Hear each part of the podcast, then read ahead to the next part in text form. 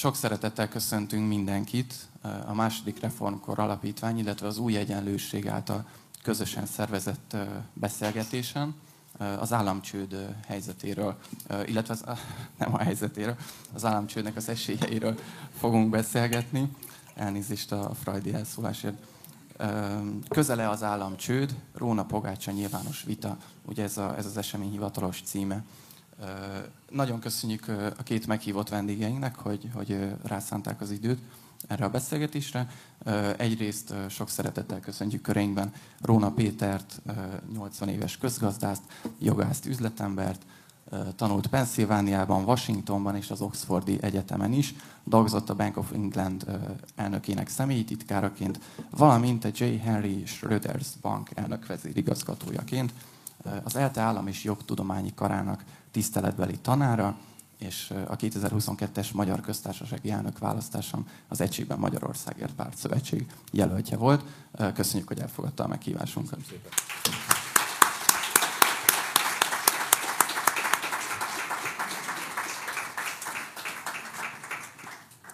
Valamint itt van velünk Pogácsa Zoltán, 48 éves, közgazdász, szociológus, a Nemzetközi Politikai Gazdaság, Gazdaságtan szakértője, doktori diplomáját a Sussexi Egyetemen szerezte, a Nyugat-Magyarországi Egyetem docense, a Közép-Európai Egyetem, az ELTE és a Verónai Egyetem oktatója, az Új Egyenlőség nevű médium főszerkesztője, illetve számos könyv szerzője, legújabb könyve néhány hónapja jelent meg, a Globális Elit címet viseli.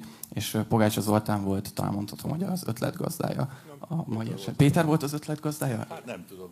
Ketten együtt voltak az ötletgazdája a mai beszélgetésünknek. Köszöntjük nagy szeretettel köreinkben Pogácsa Zoltánt.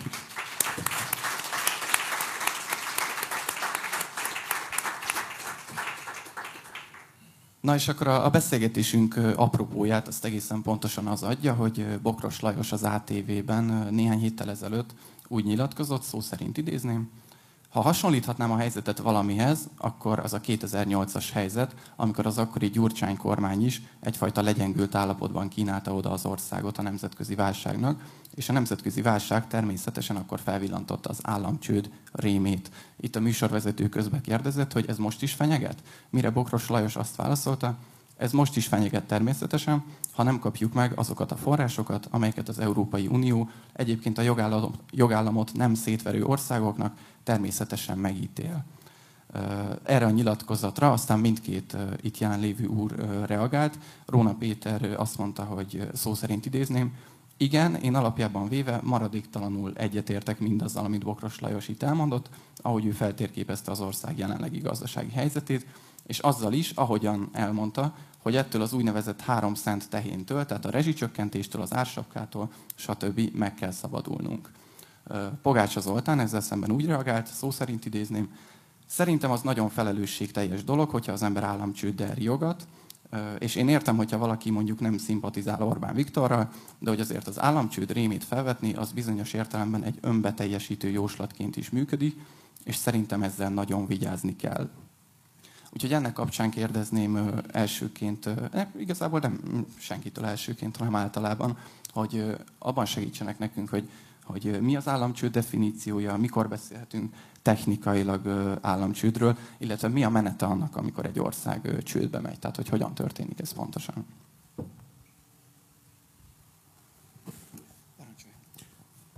Van kapcsolva? Hallanak? Igen. Hát ugye technikai értelemben az államcsőd akkor következik be, amikor az állam nem tudja kifizetni a tartozásait, a kötelezettségeit. Ennek két verziója van, az egyik az olyan fajta adóság, ami a saját pénzében van denominálva, a másik verzió pedig az, amikor az adósága devizában van denominálva. Az első nem különösebb gond, mert az államnak mindig van lehetősége további pénzt nyomtatni, és ezzel elkerüli a fizetésképtelenség körülményét. A második egy kicsit már nehezebb eset, ott arról van szó, hogy igenis kell egy bizonyos mennyiségű deviza annak érdekében, hogy a folyamatosan felmerülő devizában kifejezett számlákat ki tudja fizetni. Na most ez a, ez a technikai dolog. A valóságban, a gyakorlatban ez egy jóval összetettebb, komplikáltabb kép. Magyarország esetében ugye az állam csőd, tehát a fizetés képtelenség rémálma kétszer merült fel a rendszerváltozás után, először 95-ben, és utána pedig ugye 2008-ban. 2005-ben arról volt szó, hogy egy teljesen elszabadult inflációs helyzet, egy nemzetközi piac türelmét vesztő állapot arra kényszerítette az akkori kormányt, és, és természetesen a pénzügyminiszter Bokros Lajost, hogy nagyon komoly, megszorító intézkedéseket vezessen be, amivel megpróbálja lehűteni a kedélyeket. Ez neki akkor sikerült is, nagyon nehéz körülmények között, eh, hiszen nem voltunk az Európai Unió tagja, ez a horgony, ez a támaszpont a számunkra nem állt a rendelkezésünkre. 2008-ban eh, megismétlődött a helyzet, a nemzetgazdaság fő egyensúlyai egyensúlytalanságot mutattak, legyen az a költségvetés, a Nemzeti Bank monetáris politikájának következtében egészen elképesztő szintre emelkedtek a reálkamatok. A, elsősorban azért, hogy a forintot ezzel megpróbálják védeni, és, és kialakult egy olyan helyzet, hogy megint a piacok nagyfokú bizalmatlanságot mutattak a magyar gazdaság, a magyar kormány, a Magyar Nemzeti Bank irányába. Ekkor azonban már régen az Európai Unió tagjai voltunk, és, és az Európai Unió és a Nemzeti Valuta Alap összeállt, és hát valamelyes normalizálta a helyzetet, és, és kialakult, ugye, Gyurcsánynak mennie kellett, Veres Jánosnak szintén mennie kellett, Simor maradott, maradhatott, és az alapjául az történt, hogy az, a valuta alap leadta a magyar kormánynak a forgatókönyvet, tehát pontosan azt, hogy mit kell csinálni az adott körülmények között, amit Bajnai Gordon maradék nélkül vállalt, és körülbelül maradék nélkül végre is hajtott. Tehát, tehát ez a valutalap által megfogalmazott forgaló, for, forgatókönyv akkor megvalósult. Na most egy külön beszélgetést megérdemelne, és szerintem ez, én nem különösebben gondolom, hogy érdemes ebbe belemenni, hogy a jelenlegi helyzet pontosan mennyiben hasonlít az egyikre vagy a másikra, de tény és való, hogy vannak jelentős párhuzamok. Van egy költségvetési és növekvő költségvetési hiány, van egy külkereskedelmi és növekvő külkereskedelmi hiány, van egy nagyon szerény mértékű Magyar Nemzeti Bank devizatartalék, ez most már valamivel több mint három hónap importra elégséges, ahol most tartunk. Tehát ezek a mutatók, ezek nagyon kedvezőtlenek. Ezzel szemben ugye továbbra is az Európai Unió tagjai vagyunk, a piac úgy gondolja, úgy véli, hogy hát azért az Európai Unió nem fogja Magyarország kezét teljes mértékben elengedni, és most megy ez az iszabbirkózás, ez a kötélhúzás, a magyar kormány és az Európai Unió között, hogy mi legyen a nekünk egyébként járó Európai Uniós pénzekkel. Itt alapjában véve megint arról van szó, mint ahogy volt 95-ben és, és 2008-ban, hogy a piac hogy viszonyul, hogyan értelmezi, hogyan fogja fel, és mit csinál a magyar gazdaság tényleges helyzetével. A veszélyt, ami az államcsőd kérdést közvetlenül érinti, én abban látom, hogy um, a piac számára már eléggé világos, hogy a magyar nemzetgazdaság az Európai Uniós támogatások és a multik nélkül nem versenyképes. Tehát nincsen benne az a termelési kapacitás, az az energia, az a kibocsátás, amivel méltányosan, elfogadhatóan el tudná látni a magyar társadalmat. Ez a versenyképességi hiány immár eh, az piac számára teljesen nyilvánvaló, így, és, és, és, akkor, és akkor ebből az következik, hogy igen, eh, ez a, ez a nemzetgazdaság ebben a versenyképességi hiányban valójában nem finanszírozható, nem fenntartható. Tehát a kérdés akkor az, hogy mi, legyen a multikkal, és még fontosabb, mi legyen az Európai Unióval. És akkor jön az, amit ugye Bokros is mondott, és amivel én mondtam, hogy én, én egyetértek, hogy, hogy, a, hogy a, a, az államcsőd, a válság, a pénzügyi válság elkerülhető az Európai Unió segítségével, de nem kerülhető el annélkül. És akkor itt meg is állok, hogy, hogy Zolinak adjam a szót. Köszönöm szépen. Három dolog mielőtt folytatnám. Az egyik, hogy az egyetememet most már úgy hívják, hogy Soproni Egyetem. A másik, hogy a, a, az, ennek az eseménynek a társszervezője szintén a Heller Farkas Szakkollégium.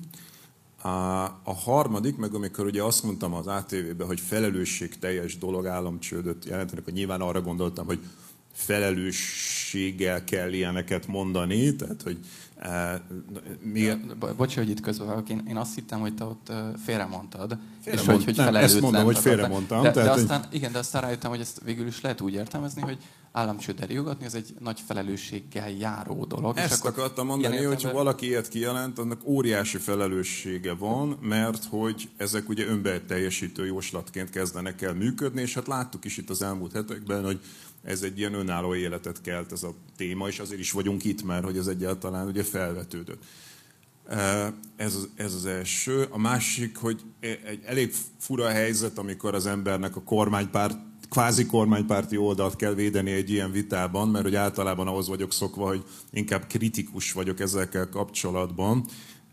De, de, de nagyon érdekes ez a helyzet, hogy ugye nem a szokásos frontok vannak, mert Magyarországon megszoktuk, hogy mi általában Péterrel egyet szoktunk többségében érteni a dolgokba, Bokrossal meg nem szoktunk egyet érteni, de most másképpen alakultak a frontok. Nekem volt szerencsém a múlt héten Nagy Márton gazdasági miniszterrel vitáznom, akkor a másik oldalon kellett vitáznom, tehát akkor a kritikus oldalon voltam, de olyan furán ott is azt találtam, hogy ezért egy csomó mindennel érdekes módon egyetértettem, amit Nagy Márton mondott, úgyhogy ez egy teljesen új eh, élethelyzet nekem, hogy ebben, ebben a helyzetben lennék. Egy, az, amit Péter mondott, azzal teljesen egyetértek, tehát természetesen az a definíciója eh, az államcsődnek, amit Péter elmondott, eh, és hát ha csak ugye a, a e, hagyományos technikai értelemben vett államcsődről beszélünk, és akkor pár szó erről, és aztán még egy kicsit szeretnék arról is beszélni, hogy egyébként meg mi fenyeget még minket, mert hogy rengeteg minden. Tehát a helyzet rossz. Azzal én sem vitázok, hogy nagyon rossz a helyzet, csak azzal vitázok, hogy államcsőd közeli helyzet lenne-e. E, ugye a, a, a forintban nem tudunk csődbe menni, e, mert hogy ugye forintot a jegybank azt tud e, előállítani, tehát forintban sose tudunk, maximum infláció tud lenni belőle, ez a nagy vita, hogy mennyi, e, de, de ott nem tudunk csődbe menni. És ugye a, a, a szerencsés helyzet az, és ugye ez nem teljesen szerencse, hanem ugye ha valamit jól csinál a kormány, akkor azt gondolom, hogy meg kell dicsérni, és, és el kell mondani, hogy valamit jól csinált, és az egyik dolog, amit jól csinált, e, pont a Gyurcsány óta, hogy a Gyurcsány ezer millió más iszonyatos hibája mellett még ugye ráadásul azt is elkövette, hogy a magyar államadóság nagy részét akkor devizába vette fel. Tehát, hogy nagyon-nagyon nagy arányban devizában volt az az adósság, ami ugye ki van téve az árfolyam ingadozásoknak. Most amit a Fidesz jól csinált azóta, teljesen tudatosan, hogy ezt átkonvertálta e, nagy részt forint adósságra. Ugye volt is egy kimondott policyjük, hogy 20% alatt kell tartani a devizát, és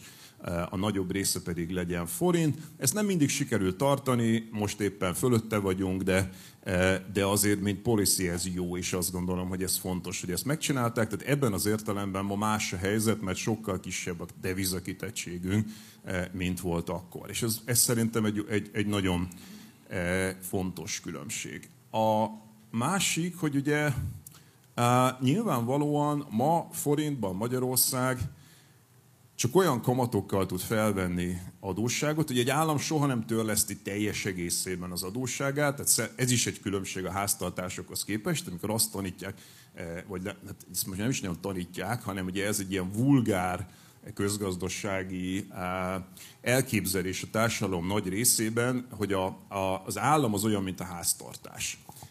Ez azért van, mert hogy nagyon sok politikus ezt folyamatosan terjesztette, hogy az állam az ugyanolyan, mint háztartás, ebből jön a megszorításoknak az elmélete, hogy túl sokat költöttél tegnap, akkor ma meg kell húzni a nadrágszíjat, és ezt szó szerint így mondják, de nem, az állam nem olyan, mint a, a háztartás, hanem egy óriási különbség az, hogy ugye a háztartás az nem nyomtathat pénzt, legalábbis legálisan nem, a jegybank pedig nyomtathat pénzt. De van egy eh, van egy másik különbség is, hogy ugye a háztartás azért hát remélhetőleg igyekszik visszafizetni az összes tartozását, tehát legalábbis törekszik arra, hogy az összes tartozását visszafizesse, az államok tipikusan nem. Az államok azok inkább tovább görgetik az adósságukat, újra finanszírozzák, és ugye itt az a kulcs mozzanat, hogy mekkora GDP növekedésed van, és ehhez képest milyen kamatszinttel, milyen hozammal tudsz felvenni új adósságot. Tehát mikor lecseréled a régit az újra, akkor remélhetőleg jobb és jobb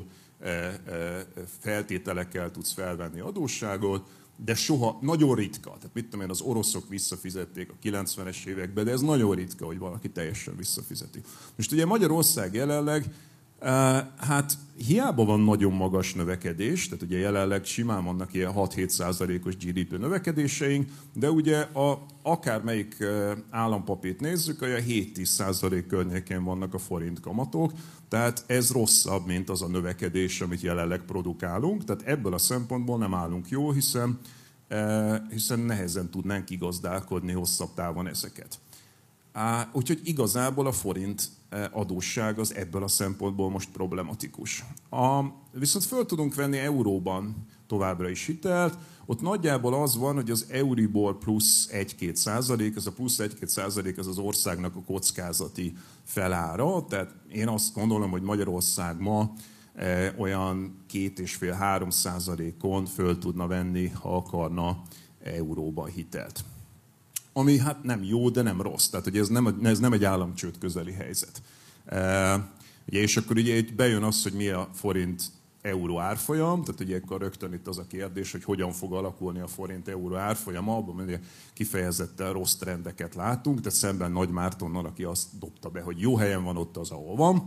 E, azért ezt nagyon kevesen gondolják, hogy az tényleg jó helyen lenne ott, ahol van, és hogyha romló tendenciák vannak, és azért elég egyértelműen romló tendenciák vannak az euró-forint árfolyamban, és ugye itt már van egy olyan pont, ami nagyon problematikus, a, az euró-forint gyengülés az 2008-ban kezdődött. Tehát, hogy van megint egy ilyen, e, egy ilyen tévedés, amikor hogy azt mondják, hogy a Fidesz-szel kezdődött az euróforint gyengülés. Nem, tessék megnézni az árfolyamot, 2008 környékén kezdődik, és egy folyamatos gyengülő trend van, amitől egyébként az euró-forint árfolyam elszakad ennek az évnek az elején. Tehát a, ebben az évben sokkal gyorsabb volt, és a régióhoz képest is gyorsabb volt a gyengülése a forintnak. Tehát itt, itt ebben az évben baj van, ahhoz képest is, hogy volt egy gyengülés. És ugye, hogyha euróban veszünk fel hitelt, akkor az a probléma, eh, amellett, hogy ugye milyen kamattal, hogy az is, az is a probléma, hogy nekünk ugye azt valahogy ki kéne gazdálkodni.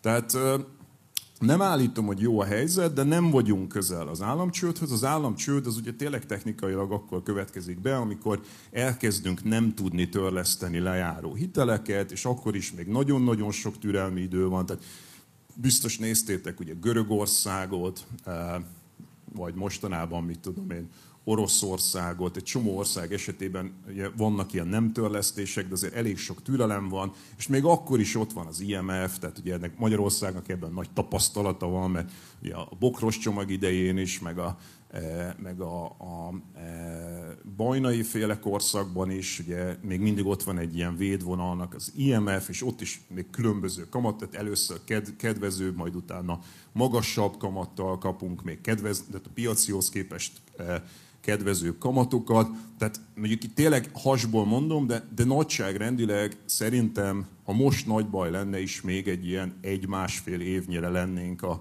tényleges államcsőttől.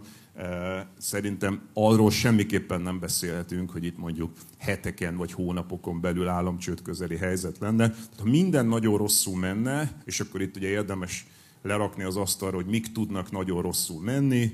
Ugye tud nagyon rosszul menni az euróforint árfolyam alakulása, a, a, a külkereskedelem, ugye, hogy van-e elég devizánk, amit Péter említett, az energia kérdése, tehát uh, szerintem egyébként az euróforint árfolyamnak a legerősebb drivere az, a, az, az, az az energiakérdés, tehát az, hogy Magyarország elképesztően kitett, és nagyon eh, drágán vásároljuk az energiát, és ez hiányt okoz. Szóval sok minden tud itt rossz irányba menni, de hogyha a legrosszabban alakulnának a dolgok, sem vagyunk szerintem közelebb, mint egy ilyen egy-másfél év egy államcsőttől, ami azért egy elég, elég távoli dolognak tűnik. Nem szeretném az ördögöt a falra festeni, csak, csak egy rövid válasz erre, és aztán áttérnék egy néhány más, más témakörre, ami ide tartozik.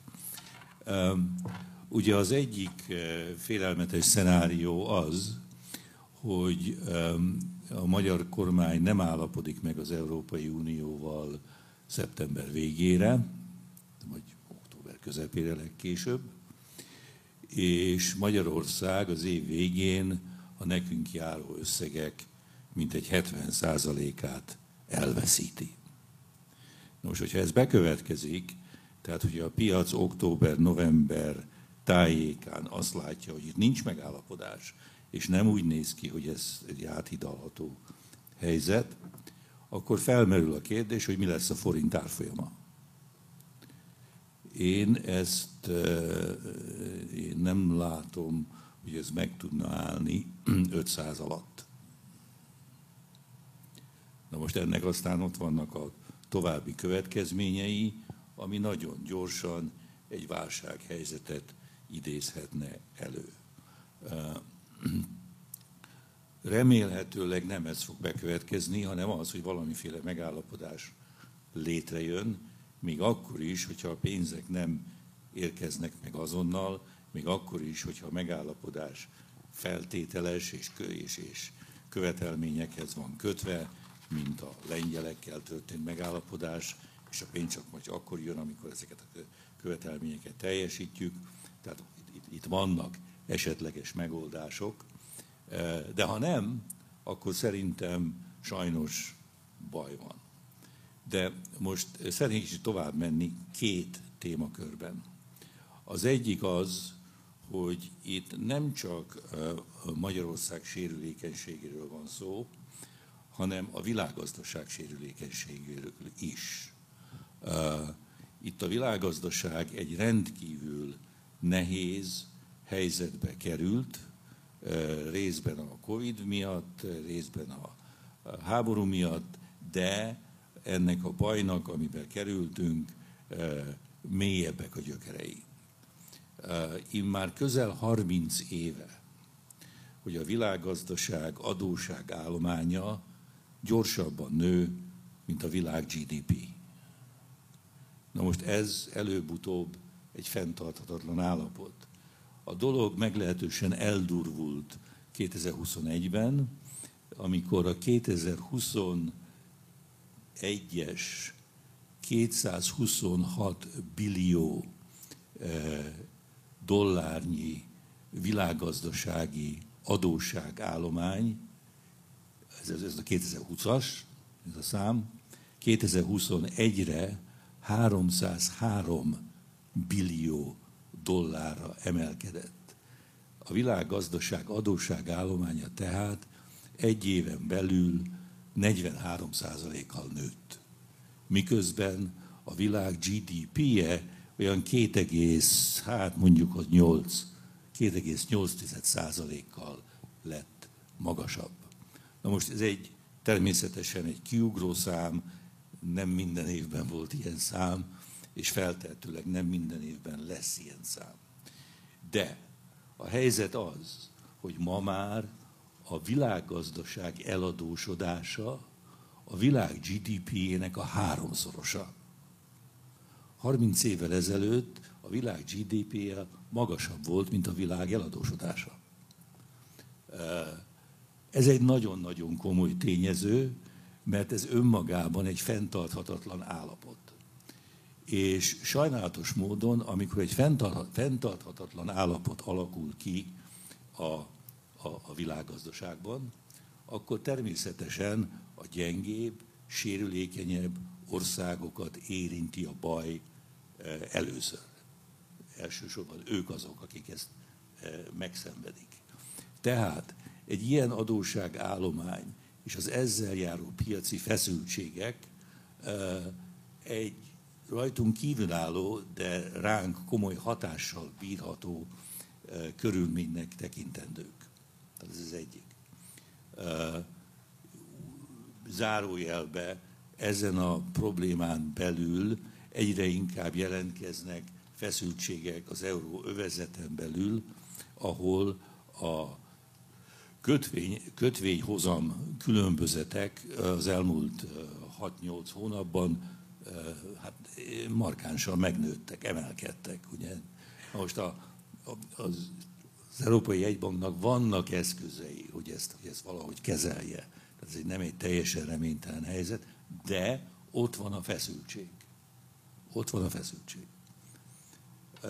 Na most tehát ez az egyik dolog, tehát a nemzetközi környezet, és akkor ugye ehhez hozzájárul az a politikai tényező, energiaellátottsági kérdés, amit az orosz-ukrán háború előidézett, az a nagyon komoly zavar és bizonytalanság, ami kialakult az Egyesült Államokban, az a hát, hogy mondjam, iránytalanság bizonyos értelemben, ami jellemezte az Európai Uniót sok éven át, amin talán, talán most sikerül egy kicsit túllendülnünk. Tehát, tehát ezek, ezek mind olyan tényezők, amelyek nagyon gyorsan tudnak gondokat, gondokat okozni. A másik, amire szeretnék néhány szót fordítani, az az, hogy Magyarország gondja, és ezt azt hiszem mindenki körülbelül érzi, mélyebb, mint az a dimenzió, amit a közösségtan az általa használt eszközökkel, amiket mi most itt használtunk, meg tudna világítani.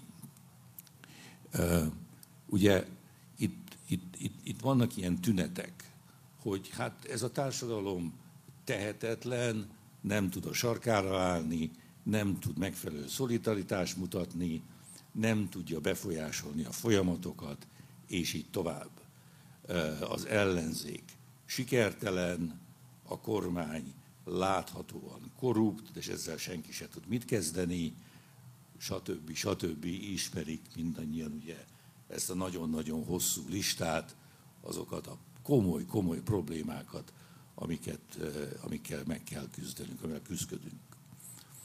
Miért van ez így? És ez az azért fontos kérdés, mert alapjában véve ugye egy, gazd, egy egészséges piacgazdaság működése feltételez egy többé-kevésbé egészséges, működőképes demokráciát. Ha nincs egy működőképes demokrácia, az az elképzelés, hogy lesz egy működőképes piacgazdaság, nem igazán tud megvalósulni. És ha egy működőképes piacgazdaság nem tud megvalósulni, hanem valamiféle dirigist irányított gazdasági szerkezet fog kialakulni, akkor lám ime, itt az eredmény, a nemzetgazdaság komoly versenyképességi hiányok alatt, hiányokkal küzd. És ez a mi helyzetünk. Na most miért van ez így? Mi, mi az oka ennek az elképesztő állapotnak, ami miatt egyrészt ott van egy tehetetlen társadalom, és ott van egy egyre inkább autokratikus, erőszakos, stb. politikai vezetőség. Hát én ebben a kérdésben nagyon nagy mértékben támaszkodom a Hajnal, Bibó, Szűcs Jenő és talán Hanák Péter kutatására, ami, ami nagyon komplex, és most nem fogom ezt kibontani, mert ez, ez kicsit túlmegy a kereten, de azért fontos, hogy ide hozzam. Összességében itt arról van szó, hogy, a, hogy, hogy nálunk Magyarországon a társadalom a hatalom derivátuma. Tehát a társadalom abban olyan mértékben, olyan jellegzetességgel és olyan minőségben létezik, amilyet a hatalom engedélyez.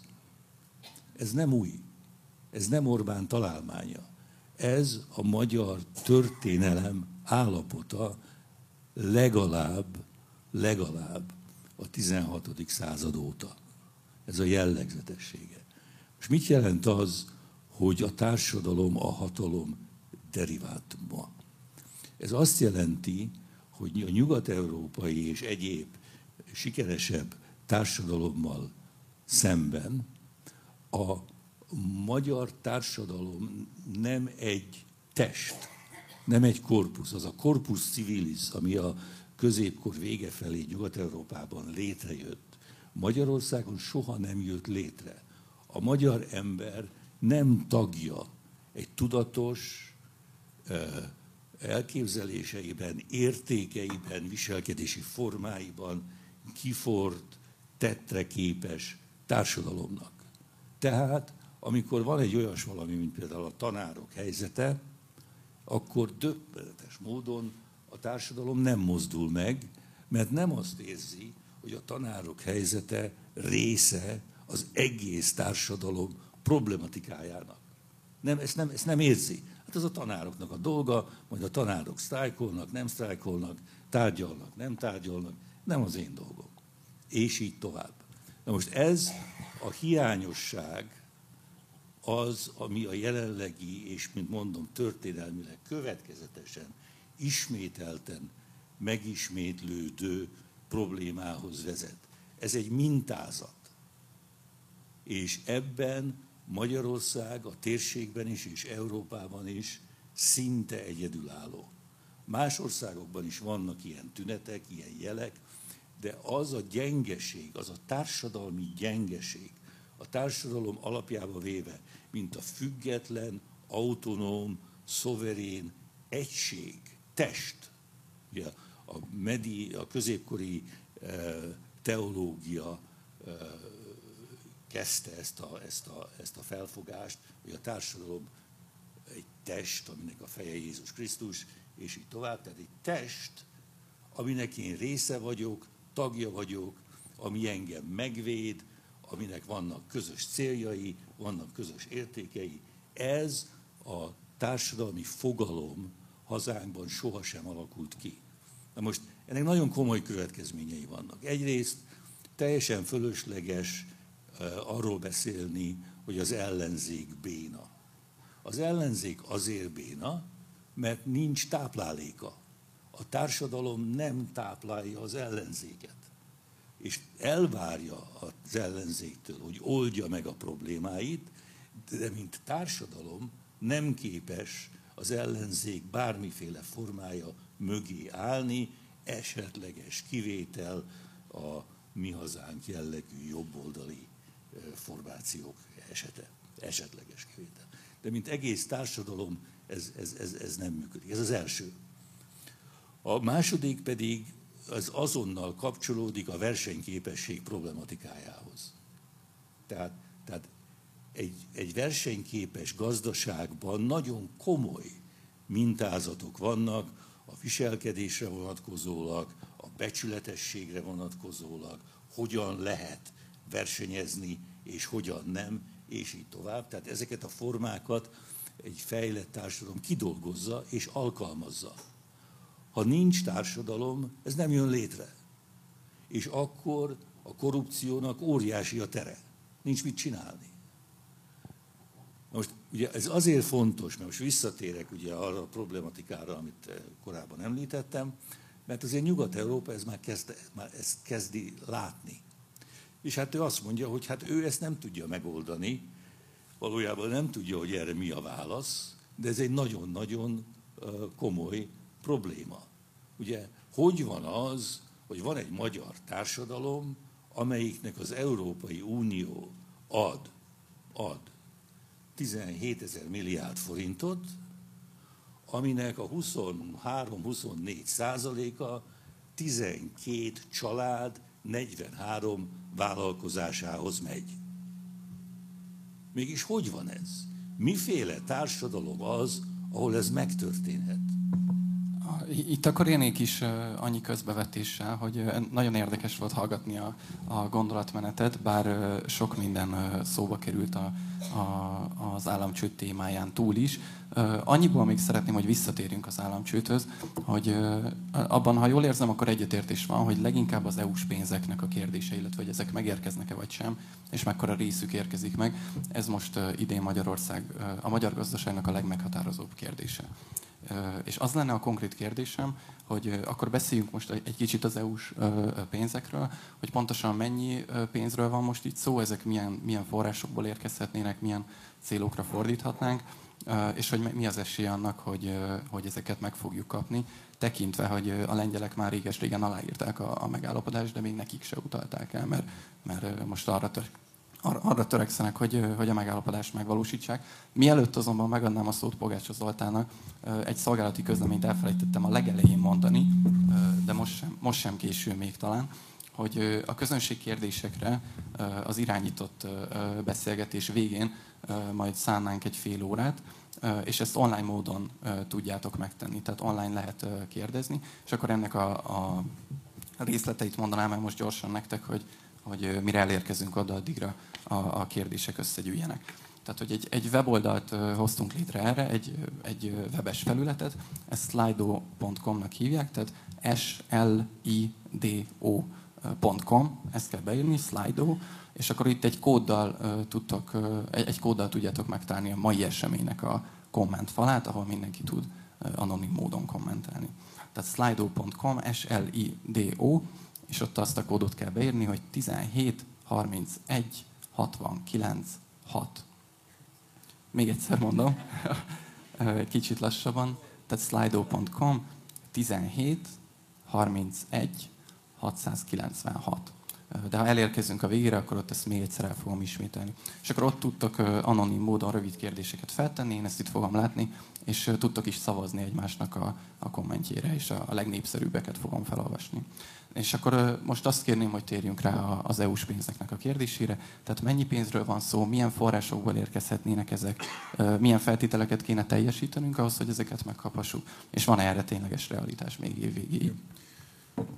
Fogok erre is válaszolni, de hagyj, válaszol, hagyj reagáljak arra, amiket a Péter mondott. Tehát a, nyilván az adósságkapitalizmus az egy nagy probléma. Mi erről már régóta beszélgetünk ketten, és egyetértünk abban, hogy az adósságból működtetett kapitalizmus az egy nagy probléma.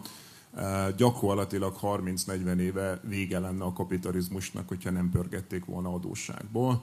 E, és ez különösen érdekes egyébként a neoliberális vezetők esetében, tehát amikor ugye arról beszélnek, hogy milyen fantasztikus gazdasági csodákat hozott létre Margaret Thatcher vagy Ronald Reagan, akkor elfelejtik megnézni, hogy egyébként hogyan alakult a magán és az államadóság ezeknek a vezetőknek az esetében, mert az van, amit a Péter mondott, hogy a második világháború alatt hatalmas adósságállományokat hoztak össze a háború finanszírozására az országok, amiket egyébként leépítettek utána. Tehát a közkövető évtizedekben egy teljesen tisztességes szinten leépítették a legtöbb országban, és ezeket egyébként visszaépítették. Nagy-Britániában dominánsan a magángazdaság, adósságállománya pörgött fel, az Egyesült Államokban pedig csodák csodája az államadóság. Ugye a republikánusok voltak mindig a az állami túlköltekezés ellenfelei, és ehhez képest döbbenetesen megemelkedett az államadóság. Tehát ezek mind problémák. Én az államadóságot kisebb problémának érzem, azért, amit már mondtunk, hogy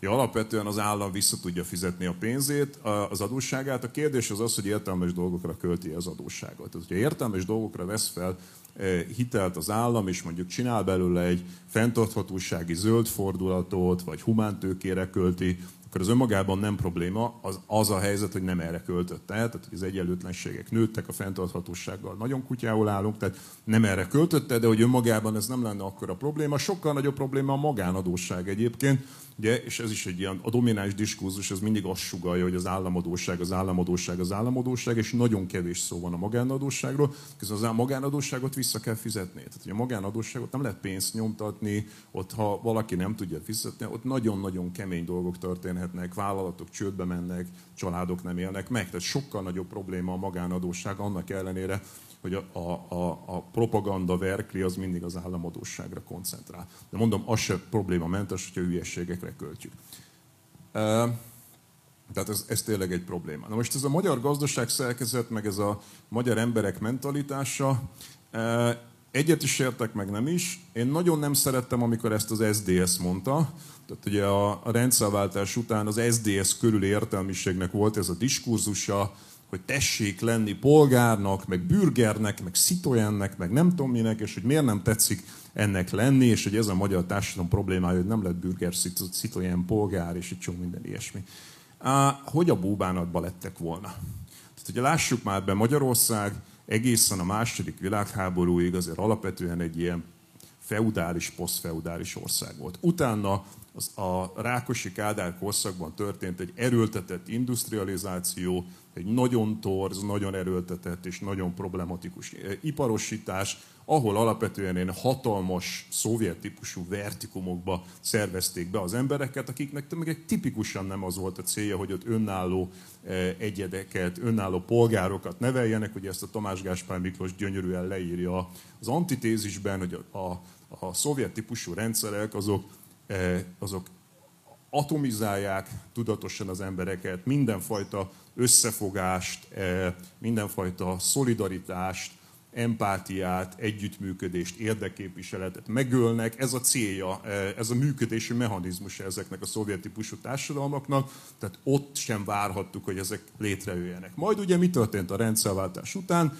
Hát dominánsan ezeket a korábban nagy állami vertikumokban dolgozó embereket szépen átterelték a multinacionális cégek vertikumaiba. A magyar gazdaság domináns jellemzője mind a mai napig az volt, hogy eh, régebben elsősorban német, manapság meg német slash kínai, koreai cégek beterelik be ugyanezeket az embereket. Tehát ugye a német autóipar mellé most zárkózik fel a kínai, koreai eh, eh, akkumulátoripar, Eh, amikkel mindegyik nagyon problémás önmagában is, hogy fenntarthatatlan, környezetkárosító, eh, eh, és, és ezer szempontból iszonyatos energiaigénye van. Tehát ugye most döbbentem rá, amikor a Nagy Mártonnal vitáztam a múlt héten, hogy ők azért kezdtek el a Paks háromban gondolkodni, mert rádöbbentek arra, hogy ezeknek a, ezeknek a vállalatoknak milyen gigantikus energiaigénye van, hogy már a Paks kettő sem fogja ezeket. Tehát abban a korszakban, amikor ugye Magyarország aláírója a 2016-os Párizsi Klímaegyezménynek, és mi nekünk csökkentenünk kéne a CO2 kibocsátásunkat, a magyar kormányzat abban gondolkodik, hogy itt energiaigényt növelni kell, és, és, és, és erre kell megtalálni a megoldást. Ez önmagában is szürreális, de hogy ez az egyik nagy rétege, a, vagy egy nagy szektora a magyar társadalomnak, ez a, ez a német, koreai, kínai autó, batteri, izé, multik. Ott emberek alacsony hozzáadott értékű, alacsony bérezésű munkákat végeznek. Én ezektől az emberektől nem várnám, hogy ők polgárként, szitojenként vagy bürgerként működjenek egy társadalomban, mert kb. örülnek, ha megélnek. A, a, emellé kezd felzárkozni egy másik szektor, ez az ilyen NER közeli cégeknek a világa. Ugye naponta jönnek a hírek, e, Mészáros csoport, 4IG környéke, e, van néhány ilyen nagy holding, ahol létrehoznak olyan nagyvállalatokat, amelyek alapvetően a magyar államból élnek. Tehát hogy ugye ez önmagában nem lenne egy rossz cél azt mondani, hogy hazai tulajdonú vállalatokat hozzunk létre, hogyha, mint a Matolcsi szokott mondani, hogy ilyen távol-keleti modell, az állam legyen aktivista, nekem a dirigizmussal sem lenne önmagában problémám. A dirigizmusnak Franciaországban egyébként volt egy csomó e, eredménye, ott egész sikeres cégeket hoztak létre, csak az a különbség, hogy a dirigista franciák és a távol-keleti modell olyan vállalatokat hoztak létre, amelyek nemzetközileg versenyképesek voltak. Tehát amikor a park tábornok létrehozott egy Samsungot, egy Hyundai-t, akkor elvárás volt, hogy azok egyébként exportáljanak és megéljenek máshol. ahogy Szingapurban is, ahogy Franciaországban is, és csomó más helyen. A magyar fejlesztés politikának az a sajátossága, hogy itt senki nem várja el, hogy egy, egy magyar építőipari cég bárhol máshol tendert nyerjen, mint Magyarországon, magyar autópályákat épít, akkor majd először Horvátországba fog nyerni egy tendert, akkor azt mondtam, hogy jó, akkor hoztunk létre egy, létrehoztunk egy nemzetközileg versenyképes multit. De nem ez van, hanem megvásároljuk a Vodafont, meg, tehát alapvetően a hazai piacot kiszolgáló és az állam megrendeléseiből és az állam szabályozó égisze alatt működő cégek, ahol ugyanúgy tulajdonképpen, mint a külföldi multiknál, a, ezeknél a magyar nagy cégeknél is e, alacsony hozzáadott értékű munkát végző emberek lesznek, tehát itt sem fog kialakulni egy ilyen szitolyán réteg, ez nem önmagában alakul ki. Még egy dolgot bedobnék, hogy a Sharing Gábornak van erről egy remek cikke, egy, egy, egy tanulmánya, ahol megnézi azt, hogy miben volt más Magyarország, mint, mint a környező országok, Lengyelország, Csehország, Magyarország. Csináltam is belőle vele egy podcast beszélgetést, hogy másfél órán keresztül beszélgetünk, és ott ugye a Gábor kifejti, hogy azért, mert Magyarországon sokkal drasztikusabb volt ez a megszorító, neoliberális típusú kormányzás. Tehát a lengyeleknél, cseheknél, szlovákoknál messze nem volt ilyen drasztikus a neoliberalizmus, mint Magyarországon. Nekem eddig ez a legmeggyőzőbb magyarázat, amit arra hallottam, hogy Magyarország mitől különleges eset, még a régión belül is. Egyébként szerintem a régió egészében sem túlságosan erős ez a, ez a Citroen Bürger vonal, ez több évszázad szokott lenni máshol is. És akkor az, ugye, hogy megválaszoljam a kérdést is, mekkora az EU. Én nem, én nem tartom ezt az egész... Ah, bocs, én úgy látom, hogy Róna Péter reagálna az Csak eddigiekre, jó, megy... és akkor utána megyünk az EU-s pénzekkel. Igen. Én nem az SDS, Citoyen, Bürger, stb. vonalat képviselem. Nem erről van szó, hanem arról, hogy, hogy a társadalom, mint szuverén test, nem jött létre. Tehát itt a kontraszt, a, a, amit én próbálok itt felvázolni, az a lengyel szolidárnoszt, ami ott létrejött, mert volt társa, és van társadalmi kohézió és szolidaritás, nem azért, mert, mert ők bürgernek képzelik el magukat, hanem azért, mert van egy társadalmi test.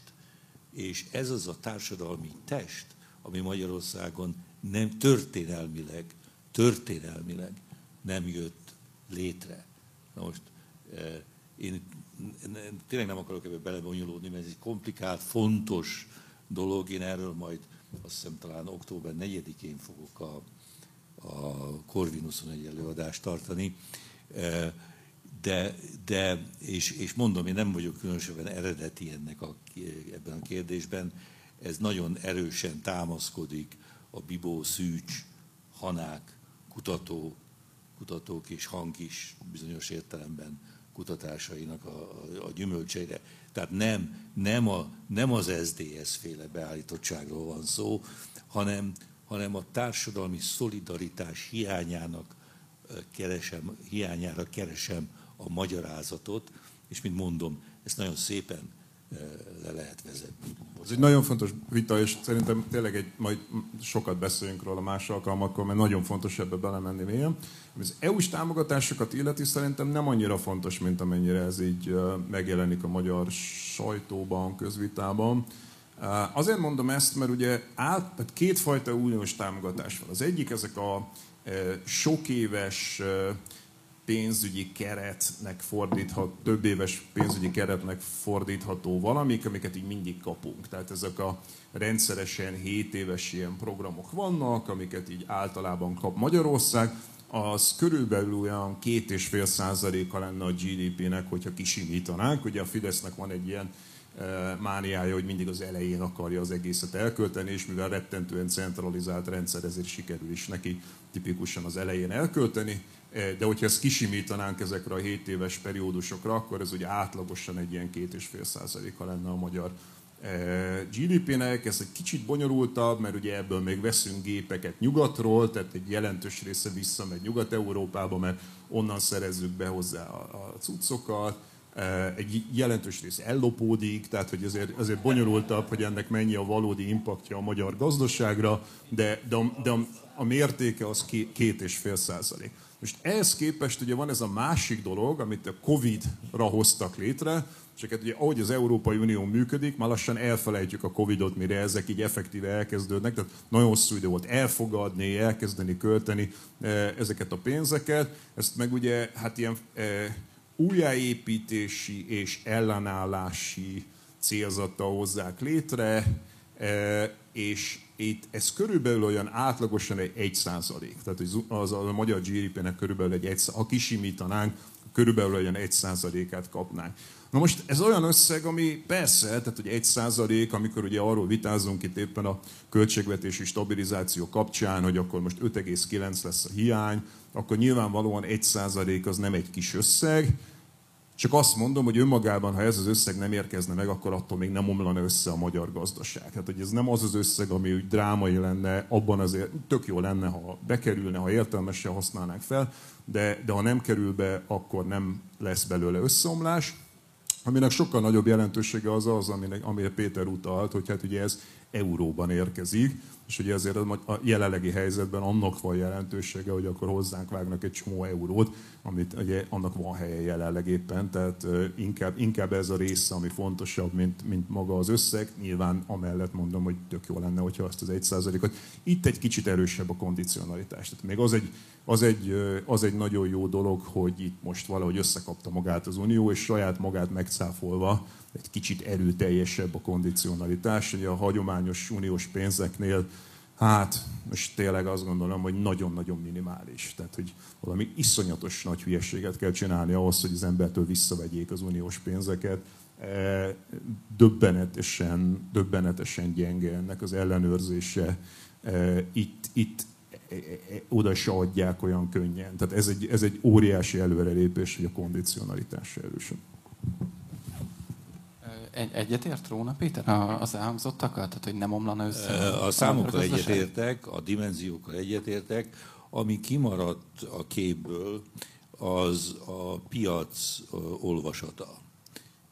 Tehát, tehát ugye az uniós pénzek, ami egyébként járna nekünk, részben vagy egészben nem jönnek, akkor a piacban felmerül a kérdés, hogy akkor ez mit jelent? Már úgy is elég sok olyan e, ilyen plegykaszerű beszélgetés van, hogy hát Huxit, Orbán ki akar lépni, Orbán Putyin, stb. stb. Tehát ez, ez benne van a levegőben, ez, ez megy, ugye. Én nem tartom ezt különösebben komolynak, de, de, de, de ez ott van. És, és az kétségtelen, és azt hiszem, hogy Zoli ezzel egyet is ért, hogy azért a magyar költségvetés az előrelátható időben továbbra is rászorul a piacok finanszírozására. Na most, ha ezt a finanszírozást ő, a magyar kormány forint formájában kívánja kielégíteni, az nagyon drága mulatság lesz, ami nagyon komoly költségvetési hiányt és egyéb gondot, ráadásul inflációt, stb gerjeszt. Tehát azért ez egy nehéz eset. Ha viszont ezt valahogy vegyíteni kívánná euróval, vagy dollárral, vagy mit tudom én, tehát valamilyen devizával, ugye, akkor felmerül a kérdés, hogy ez mit szól a piac. Na most az elmúlt, az elmúlt, ha jól emlékszem, 12 hónap, ezt megnéztem most, nem emlékszem pontosan, igen, nem emlékszem teljesen pontosan, hogy hány hónappal ezelőtt, tizenvalahány hónap alatt a magyar kötvények, devizakötvények kockázati felára 220 ponttal, bázisponttal emelkedett. És még ennek nem láttuk a végét. Tehát, tehát, tehát itt, itt, itt van egy ilyen nyomás. Az rendben van, azzal teljes mértékben egyetértek az Olival, hogy az összegszerű elemzése a kérdésnek nem okoz kétségbeesést önmagában, de ha nem jön az EU-s pénz, az azért a piac szempontjából, a világ eh, szemszögéből nézve eh, új fényben, új kontextusban helyezi, kontextusban helyezi Magyarország helyzetét az Európai Unión belül. Mert akkor az van, hogy hát mindenki kapott pénzt, de a magyarok nem. És akkor, vagy, vagy kevesebbet kaptak, mint amit kellett volna. És hát akkor ez mit jelent? Ezzel mit csináljunk? Ez, ez, ez befektetői szempontból ez bizonytalansági pont, ez egy, ez egy jelentős kockázat. Két dolgot szeretnék erre mondani. Az egyik azt, hogy Magyarország már most ott van. Én elég sokat vagyok kapcsolatban ilyen Brüsszel közeli szervezetekkel, bizottság közeli szervezetekkel, konkrétan az Európai Uniós államigazgatással is, meg az akörül lévő különböző intézményekkel. Magyarország az föl van téve egy polcra. Tehát így mennek tovább az uniós dolgok, mindenki foglalkozik a fontos dolgokkal, és hogy előkerül Magyarország, akkor mindenki nagyjából oda jutottak, hogy ez a se, se, se kiköpni, se lenyelni, nem tudjuk a dolgot, ezért felraktuk egy polcra. Nagyjából ez a, ez a helyzet Magyarországgal. Megemlítődik Magyarország, menjünk tovább. És így mennek tovább Magyarország nélkül, ez, ez, ez már most is a helyzetünk. Az, hogy Orbán Viktor, ez szerintem nagyon fontos, ez a ki akar -e lépni Orbán Viktor az Unióból, és nagyon szeretném, hogyha ezt, e, e, ezt így tisztáznánk, mert van egy ilyen elképesztő elterjedt nézet, hogy az Orbán arra játszik, hogy kilépjünk az Európai Unióból. Szerintem semmilyen érdeke nincsen, és nem arra gondolok, hogy akkor nem kapunk uniós pénzeket, anélkül még szerintem meg lenne a, a, a rendszere, hanem, hanem arra gondolok, hogy ugye mitől van nemzetközi státusza Orbán Viktornak. Tehát amikor ő elmegy Putyinhoz, Bolsonarohoz, Xi Jinpinghez, akárhova, ő azért számít nemzetközileg, mert ő egy Európai Uniós kormányfő, sőt, a legrégebben regnáló Európai Uniós kormányfő, elképesztő befolyással az Európai Uniós folyamatokra. Ezért van neki státusza. Ha Magyarország kilépne az Európai Unióból, mindig azt szoktam mondani, körülbelül Észak-Macedónia jelentőségével bírna Magyarország, most őszintén, anélkül, hogy valaki meggooglizná, ki tudja a teremben, hogy hogy hívják Észak-Macedónia miniszterelnökét. Mert körülbelül ezzel lennénk egy státuszban, eh, akkor, hogyha Magyarország kilépne. Tehát pont az ad jelentőséget Orbán Viktor személyének, hogy ő uniós kormányfőként utazgat, és, és tárgyalgat, és, és, és diplomatizál.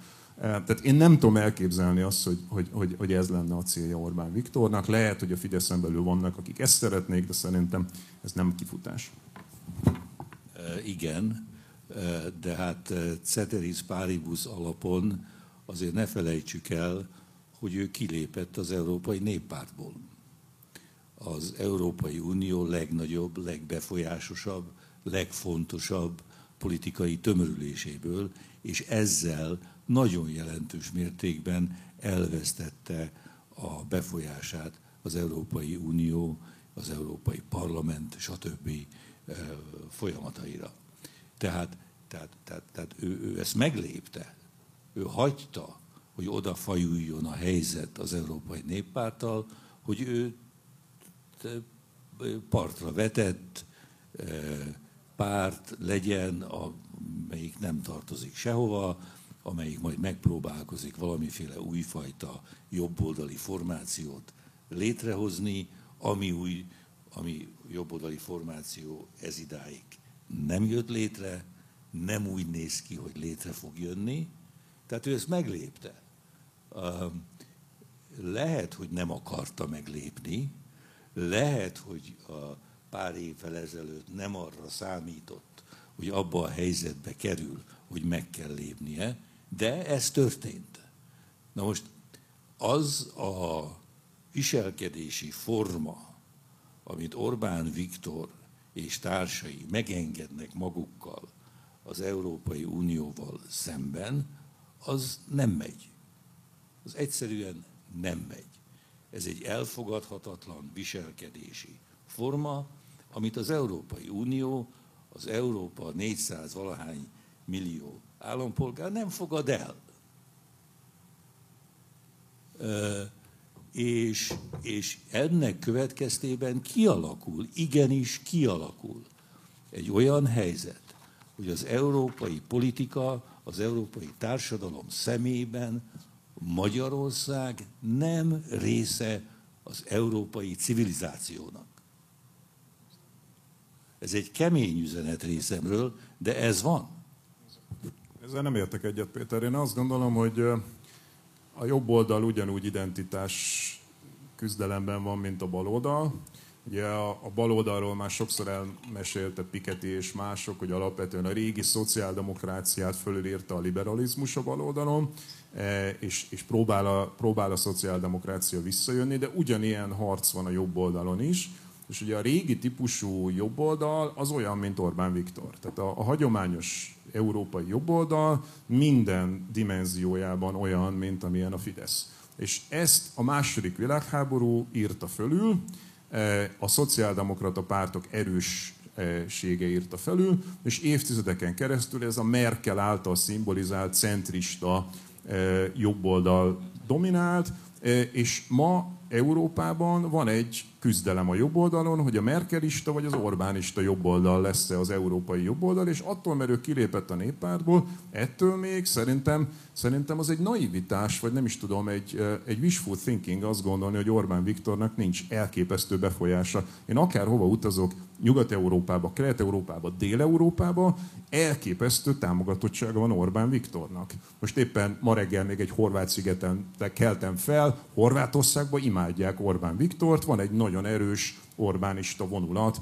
e, és, e, és máshol is. Tehát, hogy itt e, Európa Unió szerte ez egy létező vonulat, és szerintem nem dölt még el, hogy az európai jobboldal, ugye ezt látjuk máshol is, nem is csak Európában, hogy ez volt Trump, ez Bolsonaro, ez Netanyahu, ez, e, e, hogy mondjam, az unión belül is vannak ennek megfelelői. Ez, ez Erdogán, Vucic, tehát hogy ez, ez egy létező irányzat unión kívül is, és unión belül is, e, és, és szerintem az, az, az nem igaz, hogy, hogy csak Orbán Viktor, hogy, ez vala, hogy a Fidesz az valami fajta Galapagos sziget lenne, ez szerintem nem igaz.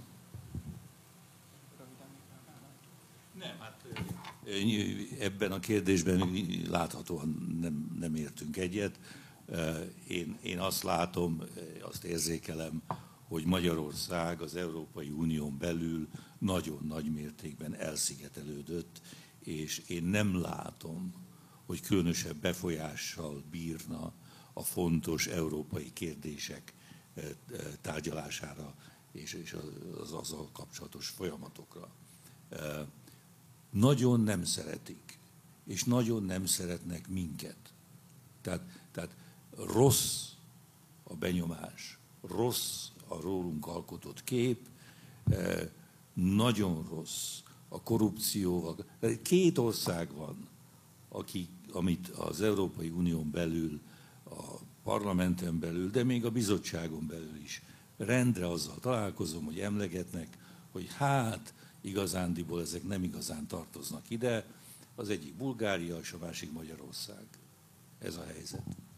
Az, hogy neki Horvátországban vagy Szerbiában, vagy mit tudom én, hol. Olaszországban, Franciaországban.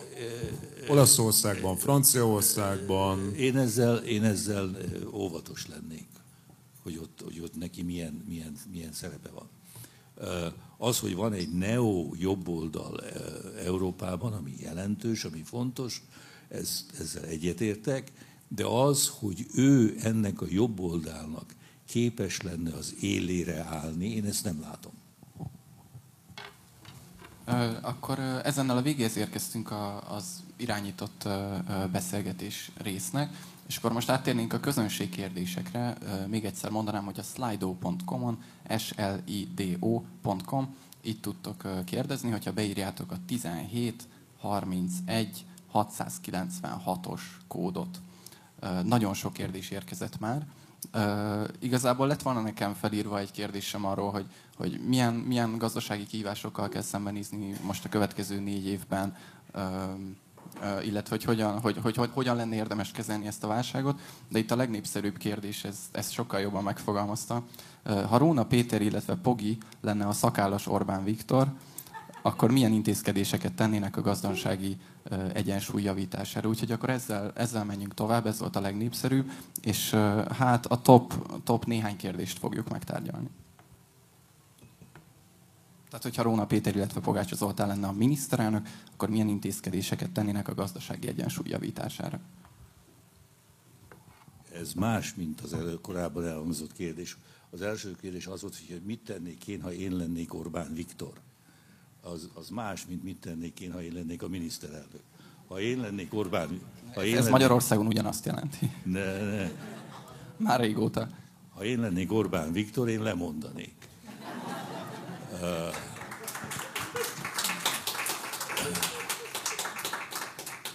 Na most, ha, ha, ha én lennék miniszterelnök, akkor elsősorban ugye van egy sor olyan azonnali intézkedés, rövidtávú csomag, stb. szerkezet, amit, amit létre kellene hozni.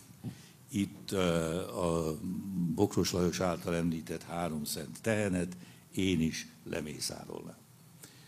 Amennyire csak lehet, megpróbálnám visszahozni a piaci mechanizmusokat, és ezekhez kapcsolnám a nehéz helyzetben élők megsegítését.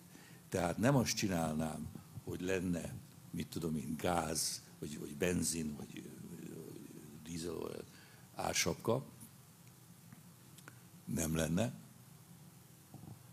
mert a dolognak a lényege nem az, hogy továbbra is pazarlóan fogyasszunk energiaforrásokat, hanem hogy átálljunk arra a szemléletre, hogy az energia egy nagyon-nagyon drága dolog, és az is fog maradni, és meg kell tanulnunk kevesebb energia felhasználásával ö, ö, folytatni az életünket, át kellene alakítani a nemzetgazdaságot egy sokkal energia takarékosabb szerkezetre.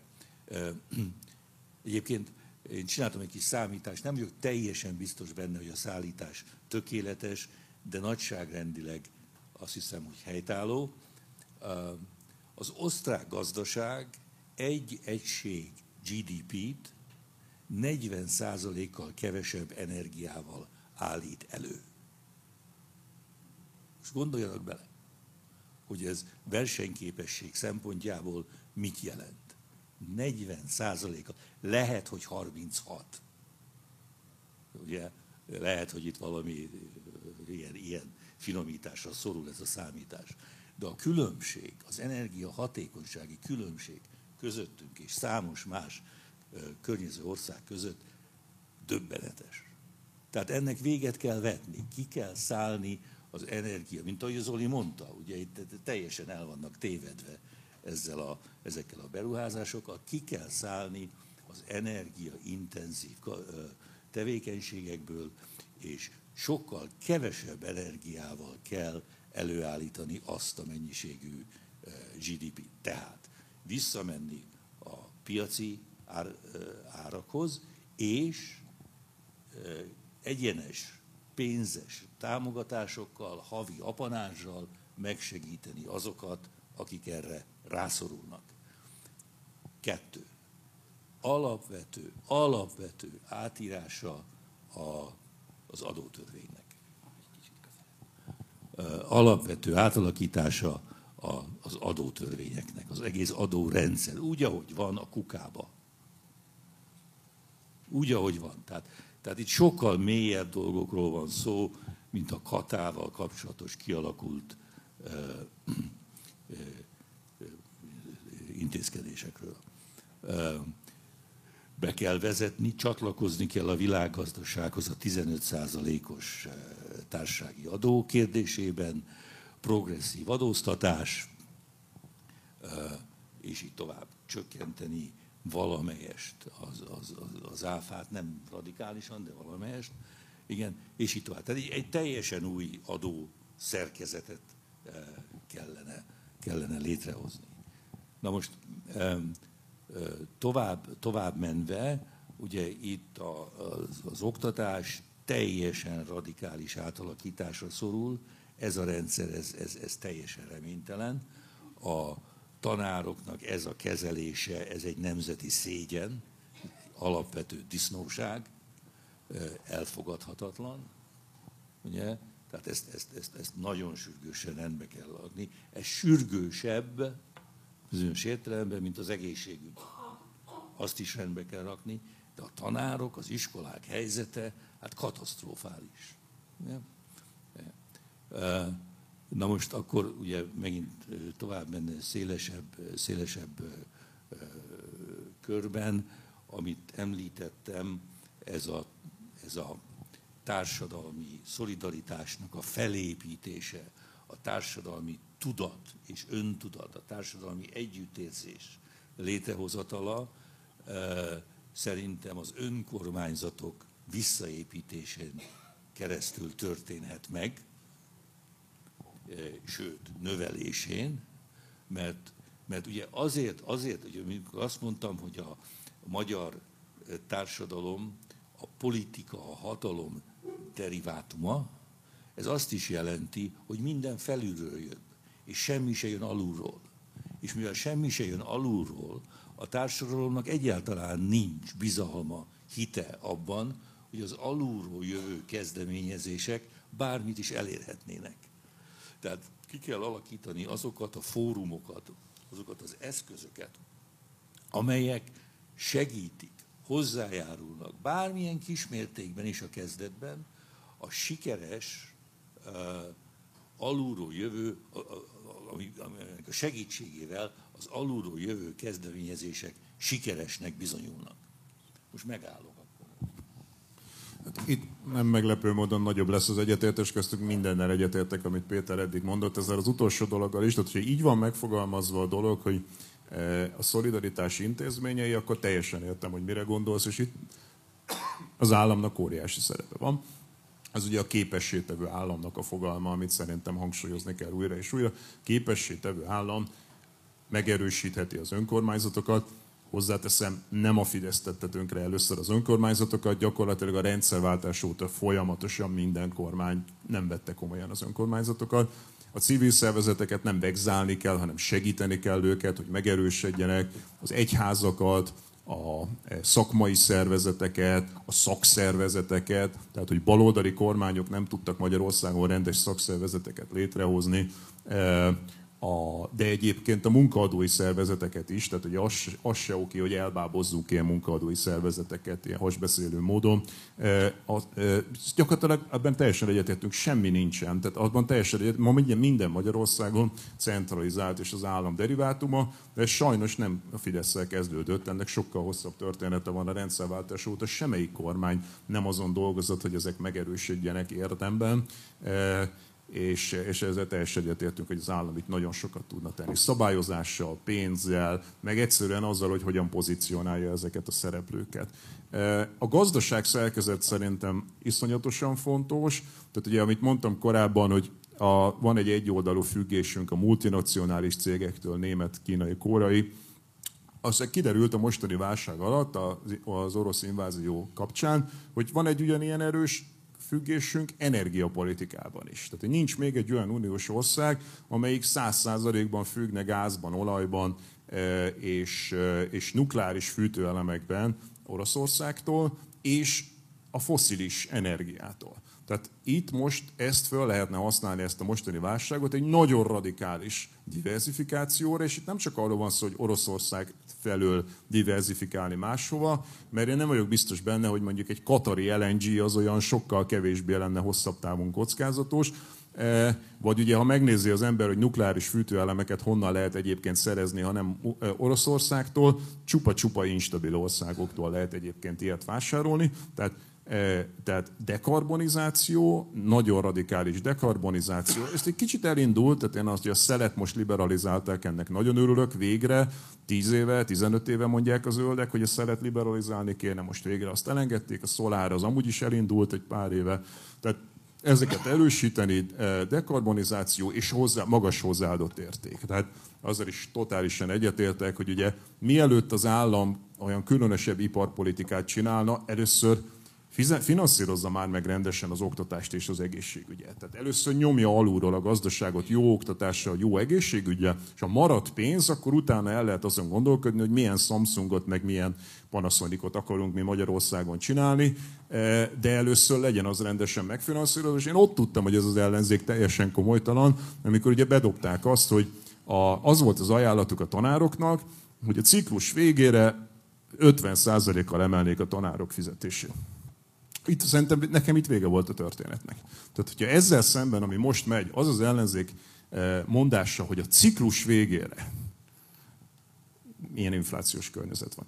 50%-kal emelnék, nem. Azonnal legalább kétszeresére, háromszorosára emelni. Tehát, hogy itt ma már csak az jelentene megoldás, hogy a tanárok bérét azonnal szerintem háromszorosára kéne emelni, ahhoz, hogy itt, hogy, hogy itt belátható időn belül ne legyen totális összeomlás, és komolyan venni az oktatást, egészségügyet, és alakuljon ki egy rendes, hozzáadott, magas hozzáadott értékű gazdaság Magyarországon, valóban versennyel, tehát ne az állam jelölje ki a szereplőket, és ne az állam tartsa el a szereplőket, tehát bizony a versenynek óriási szerepe lenne, tehát a versenypolitikában ez is benne van, vagy bocsánat, a, a fejlesztéspolitikában ez is benne van. Tehát ha aktív államot akarunk, a, a, a, a sikeres példák mind olyanok, ahol egyébként az állam versenyt is kreált. Ez segítette, az, az, sem, az sem megy, amit, amit korábban mondtak, hogy az állam teljesen vonuljon ki, meg ma is lehet ilyen hall, hangokat hallani, hogy ugye az extrém centralizáció, a Fidesz extrém erős államával szemben az lenne a a megfelelő ellensúly, hogyha teljesen kivonulna az állam, és teljesen a piacra hagyná, azt szerintem ugyanolyan katasztrófához vezetett és fog vezetni. Nem, hanem egy egyensúlyt megtalálni a között, hogy az állam legyen aktív, de az ne azt jelentse, hogy ő helyzetbe hoz általa kijelölt gazdasági csoportokat, hanem azt jelentse, hogy támog, mint amit jelentett a távol kereten, hogy támogatást adunk olyan cégeknek, amelyek be tudják bizonyítani egyébként, hogy ők, hogy ők versenyképesek, és nem csak az államtól függnek. Bocsánat, volt még egy, nagyon röviden, még egy tétel, amit szeretnék hozzátenni az korábban elmondottakhoz. Ez a kormány nem tud kormányozni. Tehát tehát olyan Kókler társaságról van szó, amelyik képtelen a rendeleti kormányzás segítségével épkészláv dolgokat összerakni. Most tessék megnézni, jön a kata. Leírják a változásokat a kata törvényben, amit, amit, amit hoznak. 24 órán belül a Magyar Könyvvizsgálók Országos Szövetsége írásba foglalja és elküldi Novák Katalinnak, hogy ez a módosítás, ez az új szerkezet miért végrehajthatatlan, kivitelezhetetlen, nem lehet megcsinálni. És pontokban fogalmazva, világosan megfogalmazza, hogy ez nem megy. És mi történik? Novák Katalin megkapja, és rá három napra a változtatásokat aláírja. Mintha mi sem történt volna a, a tűzifa kas. Ezek nem kérdeztek meg egy erdészt. Tehát, tehát, tehát, tehát, tehát nem kérdeztek meg egy könyvelőt, hogy akkor ezt hogy, hogy tudod megcsinálni, amit szeretnénk megcsinálni, és még meghozták. Nem kérdezték meg az erdőt, és így tovább. Egyik a másik után.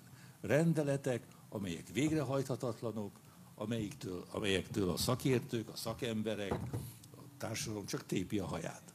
Ugye? Szétverték az államigazgatást. Nagyon fontos.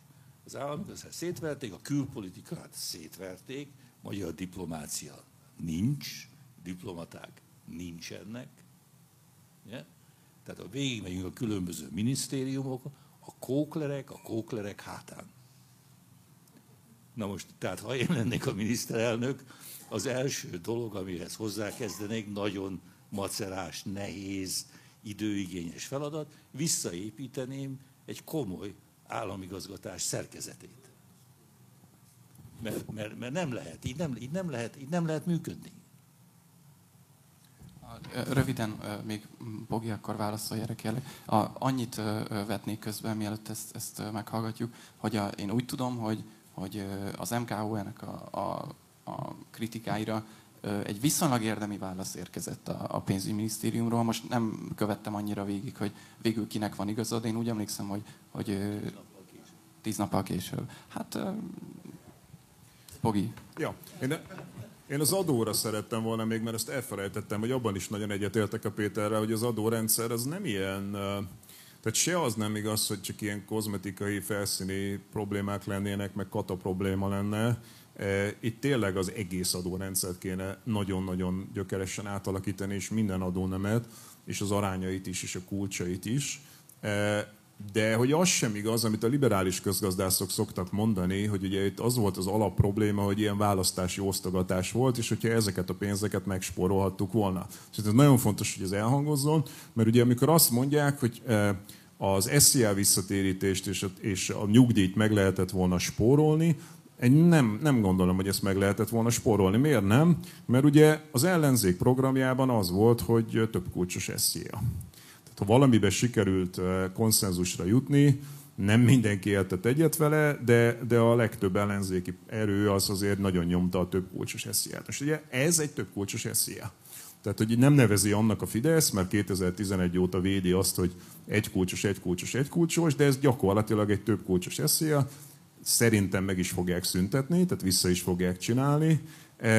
De hogy ugye, hogyha itt tényleg lenne egy több kulcsos eszéja, akkor azért itt nem biztos, hogy ennek egy nagy részét meg lehetett volna spórolni. Maximum úgy, hogy egyébként a felső kulcsokat meg valahol emeljük, de hogy ez nem olyan egyszerű, hogy akkor az az egész, ami kiment az eszéja visszatérítésbe, annak nem kellett volna kimennie. Ez egy sokkal bonyolultabb kérdés, hogy az eszéja miért volna. És a másik, és ez egy ilyen 700 milliárdos tétel. A másik az ugye a nyugdíj kérdés, ott kiment egy olyan 180 milliárd, de ugye ez a 180 milliárd, az megint kellett volna, hogy kimenjen, mert hogy Magyarországon, és ezt is tegyük le az asztalra, van körülbelül fél millió olyan nyugdíjas, aki létminimum alatti nyugdíjból él. Tehát abban az inflációs környezetben, ahol az ő fogyasztói kosarúka eh, fogyasztói, az általános fogyasztói árindexnél sokkal gyorsabban nő, mert ők ugye sokkal nagyobb arányban vesznek élelmiszer, eh, itt ilyen 30-35 százalékos emelkedések vannak csomó élelmiszer fajtában. És ezek az emberek valahogy, a legkisebb nyugdíj Magyarországon az ilyen 30 valahány ezer forinttól, ugye a létminimumig, ami most egy ilyen 110 környékén van, ott él több mint fél millió nyugdíjas Magyarországon. Tehát nekik oda kellett volna ezt adni, csak nem azt kellett volna csinálni, hogy 13. havi, a 13. havi az egy elképesztő demagógia, az sokkal könnyebb elvenni, 12 hóra kell elosztani a nyugdíjt. Nem szabad 13. havit, mert ezt elveszük, odaadjuk, elveszük, odaadjuk, 12-t azért nehezebb elvenni. Tehát nem szabadna lenni a 13. navi nyugdíjnak, viszont kéne hozni egy olyan szabályt, hogy Magyarországon nyugdíj nem, nem, ne lehessen a létminimum alatt. Tehát a legkisebb nyugdíj is érje el a létminimum mértéket, mert méltánytalanul kevés, ember, kevés pénzből élnek emberek, és az a 180 milliárd az valószínűleg kiment volna akkor is, hogyha egyébként egy igazságosabb nyugdíjrendszert csinálunk. Tehát ezt azért ugye ezt szokták felejteni a liberális közgazdászok, amikor az ősbűnnek azt tartják, hogy itt választási osztogatás volt. Ez sokkal bonyolultabb és sokkal messzire vezet. Egyetértek a Péterrel, itt egy sokkal generálisabb átalakításra lenne szükség az egész adórendszerben.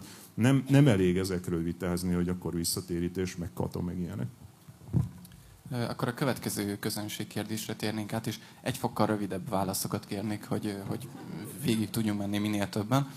Úgy szól, hogy konkrétan hány százalék esélyt látnak az államcsődre 2023-ban. Gondolom feltételező azt, hogy 22-ben nem lesz. És, és akkor a, a forintot azt megbeszéltük, hogy, hogy ez, ez kevéssé valószínű, úgyhogy akkor itt gondolom a devizaadóságra érdemes koncentrálnunk. Hát én a jövendőléssel nem foglalkozom azt vannak itt jeles jövendőlők, mint Matolcsi, meg nem tudom kicsoda, de és ez nem, nem, nem, nem, nem, nem, az én, nem az én szakmám. Én a sebezhetőséget és a kockázatokat mérem fel azzal a szándékkal, hogy csökkentsük ezeket a sebes, sebezhetőségeket és kockázatokat.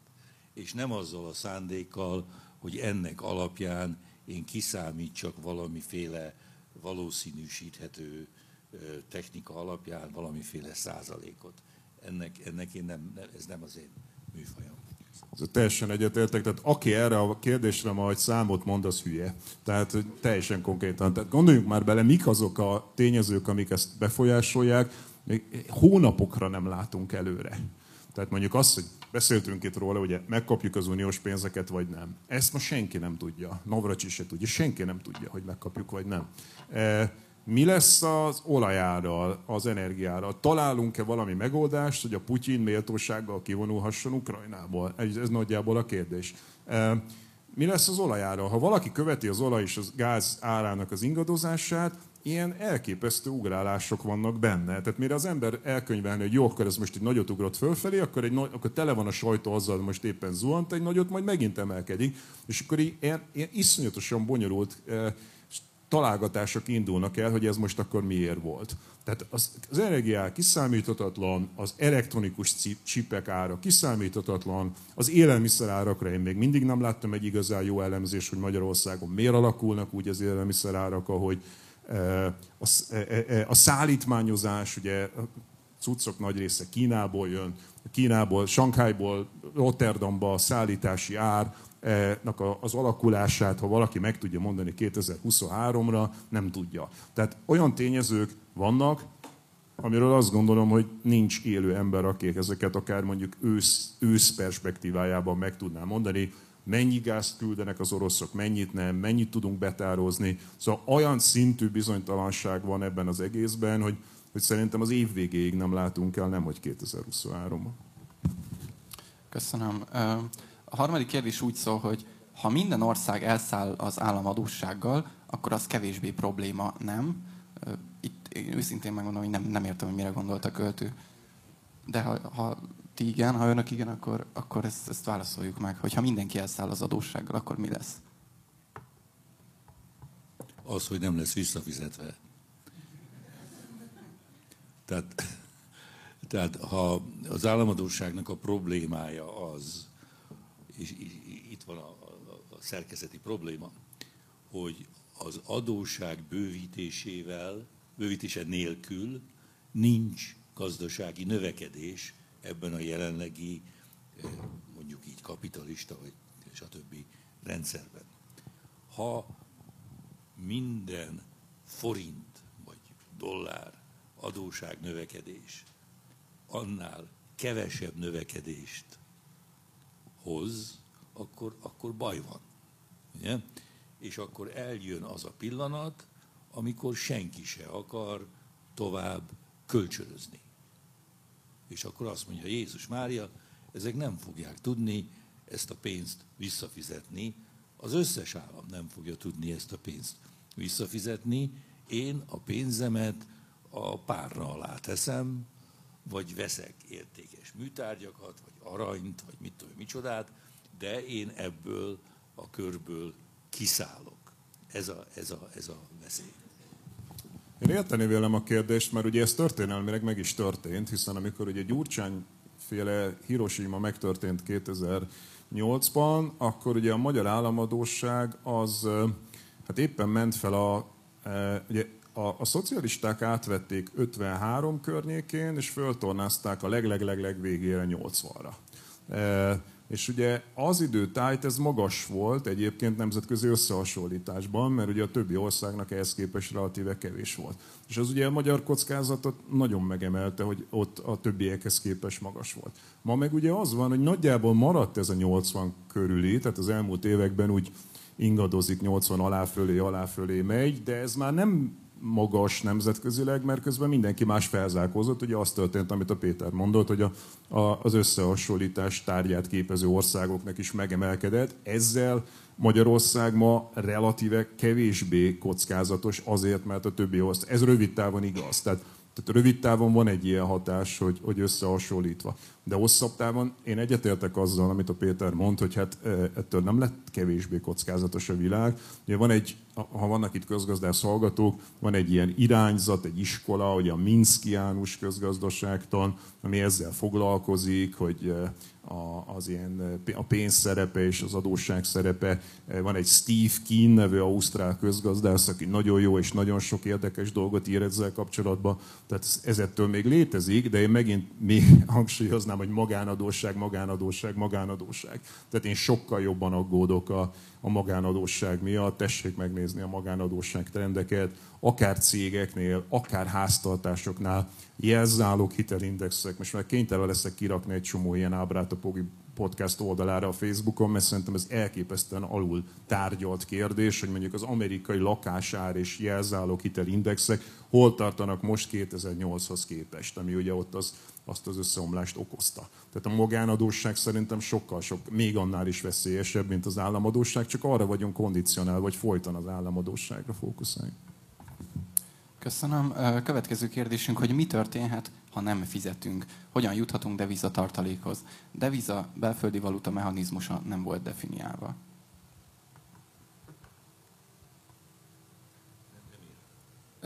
Hát szó szerint így hangzik. Gondolom arra az itt a kérdés, hogy mi történik abban az esetben, hogyha nem törleszti egy állam az adósságát, vagy hogyha szeretné törleszteni, akkor hogyan juthat devizatartalékhoz? Hát az azonnali, az azonnali következmény az, hogy nem kap hitelt. És akkor borul az egész szerkezet, mert, mert nem kap hitelt, és akkor további számlákat, amelyeket fizetnie kell, nem tudja, nem tudja kifizetni. Tehát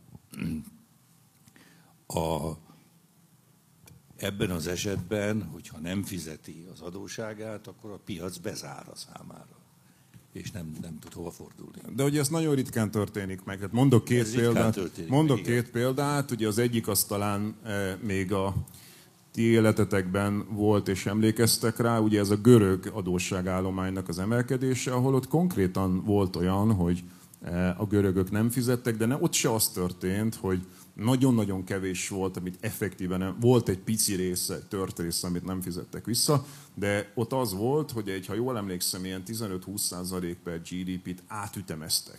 Tehát ilyenkor tipikusan az történik, herkatnak hívják, hajvágásnak, az ilyesmit, eh, a grafikon miatt, de hogy a lényege az, hogy átütemezik, és akkor hosszabb távon kell ezt ütni. Még akkor sem az az első, hogy akkor nem fizetnek, hanem akkor letárgyalják a azokkal, akiknél van az adósságállomány. Ugyanezt történt a németekkel.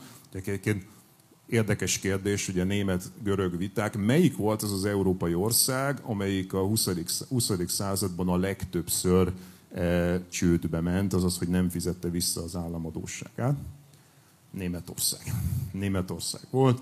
E, először az első világháború után, utána a nagy gazdasági világválság után, hogyha utána a második világháború után, azt mondja, jól emlékszem, 53-ban volt egy londoni konferencia, ahol a felét elengedték az adósságállományoknak, a másik felét pedig átütemezték úgy, hogy ha majd egyszer meg lesz a német újraegyesítés, akkor kell visszafizetni. És 2010 környéken fizették vissza ennek a második felének. Tehát tehát ilyenek vannak inkább, hogy nagyon ritkán van az, hogy nem fizetnek, sokszor inkább az van, hogy átütemezik. És utána még ugye ott van az IMF, stb. Tehát, hogy még nagyon sok ilyen védvonal van. Pogácsa Zoltán sokszor beszél arról, hogy csak pénzrontással lehet kikerülni a közepes jövedelem csapdájából. Ha ez igaz, akkor a mostani pénzromlás jó? Pogácsa Zoltán soha nem mondott olyat, hogy pénzrontással lehetne kikerülni. Pénzrontással biztos, hogy nem lehet. E, amire utal a kérdező, az az úgynevezett modern monetáris elmélet nevű iskola, ami nem pénzrontásról beszél, hanem azt mondja, hogy amit meg tudunk csinálni, azt meg tudjuk finanszírozni. Az állam, mivel tud pénzt teremteni, meg tudja finanszírozni azt, amit meg tudunk csinálni. E, most már azt találtam ki magamnak, így diákoknak próbálni bevezetni ezt a dolgot, hogy a pénz az olyan, mint amikor növényeket locsolok. Tehát a pénz az a víz nagyjából a növények termesztésénél. Két dolog lehet baj, ha túl kevés vizet öntök, meg ha túl sok vizet öntök. És ugye a növény az nő bizonyos sebességgel. Na most, hogyha gyorsabban nőne a növény, és nem öntök neki elég vizet, akkor a növény meghal. Ha nem nőne olyan gyorsan a növény, és túl sok vizet öntök neki, akkor is meghal a növény. Tehát a kulcs az abban van, hogy kell tudni, hogy milyen gyorsan tud nőni az a növény. Ez ugye itt a gazdaság, tehát hogy a, a tényleges teljesítménye a gazdaságnak, de ugyanúgy tud probléma lenni, hogyha túl kevés pénzt e, rakunk a gazdaságba, mint hogyha túl sokat rakunk. A vita az arról szól, hogy mit csináljunk ezzel a pénzzel. Tehát, hogyha a stadionokat építünk belőle, az bullshit. E, ha mondjuk ebből finanszíroznánk tanárok béreit, átállást a zöld energiára, épület e, e, felújításokat, szigetelés megújítását. Tehát ha értelmes dolgokra költenénk el ezt, akkor a magyar állam képes lenne forintot nyomtatni, ebből leszigetelni a magyar épületállományt, aminek elképesztő megtérülése lenne, amellett, hogy betartanánk a 2016-os Párizsi klímavállalásainkat. Ez nem pénzrontás. Ez nem pénzrontás. MMT reakció. Um, Róna Péter társadalom elemzésével, kritikájával abszolút egyetértek, azonban az lenne a kérdésem, hogy erre Róna Péter véleménye szerint mi lehet a megoldás? Hát az, ugye a megoldás ott kezdődik, hogy ennek a problematikának a gyökereit és dinamizmusát szépen feltárjuk. Alapjában véve ezt a, ezt a kérdéskört Bibó és Szűcs óta elhanyagoltuk. Tehát van némi foglalkozás ezzel, de nagyon-nagyon kevés. És a magyar társadalom mitoszokban él. Mitoszokban él saját történelméről, saját helyzetéről, és így tovább.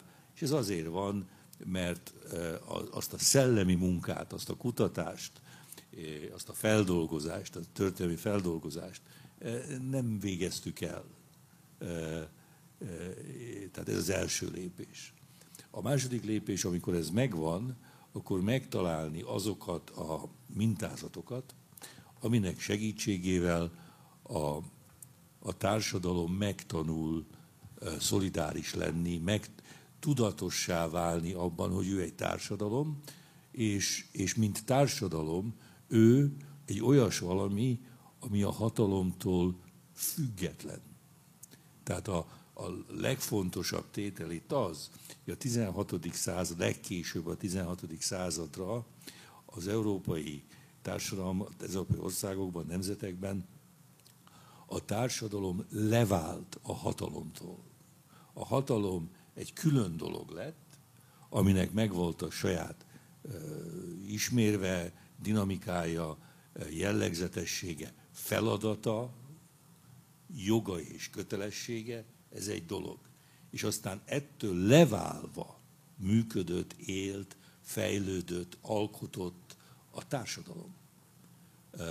És ez a leválasztása a társadalomnak a hatalomtól, tehát egy olyan helyzet kialakulása, amikor a társadalom a saját dolgaival tud foglalkozni, anélkül, hogy abba beleszóljon a hatalom, vagy hogy a hatalom jóváhagyása nélkül erre nem, ne, ne bátorkodjon, ne merészeljen, ez, ez, ez nekünk még nagyon nehéz.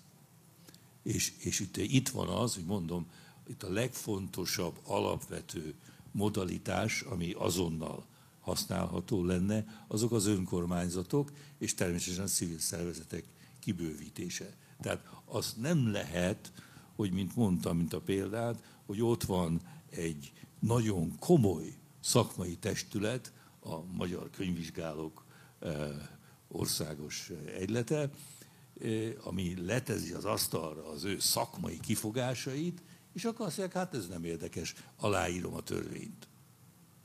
Nem lehet.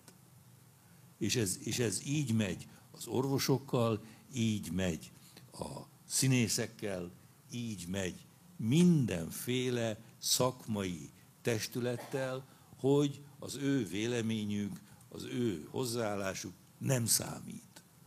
Na most az a nagy trükk, hogy hogy tudunk létrehozni egy olyan társadalmat, amelyik azt mondja, hát kedves uraim, politikusok, ha nem vagytok hajlandóak figyelembe venni azokat a szakmai testületeket, amelyek rendelkeznek az ehhez szükséges tudással, képességgel és tapasztalattal, akkor menjetek a fenébe. Mert ez egy tarthatatlan állapot. Tehát én nagyon komolyan mondom, hogy Orbán Viktor legnagyobb bűne nem a fajokról folytatott ostoba értekezése, hanem a magyar államigazgatás szétverése, aminek következtében ez az ország kóklereknek lett a martaléka. Um, még egyszer jön egy jóslási uh, kérdés. Uh, ezt összekötném a, a kettővel utána jövővel. Uh, milyen eur-huf árfolyamot prognosztizálnak rövid középtávon? Látnak esélyt arra, hogy a forinti gyengülésre alapuló gazdaságpolitika megszűnik, illetve az új kérdés, hogy mire lenne ahhoz szükség, hogy a forint 350-es euróval szembeni árfolyamra erősödjék? Hát én ilyenek, ilyesmiket csináltam korábbi pályafutásom alatt, hogy prognosztizáltam, de, de csak pénzért.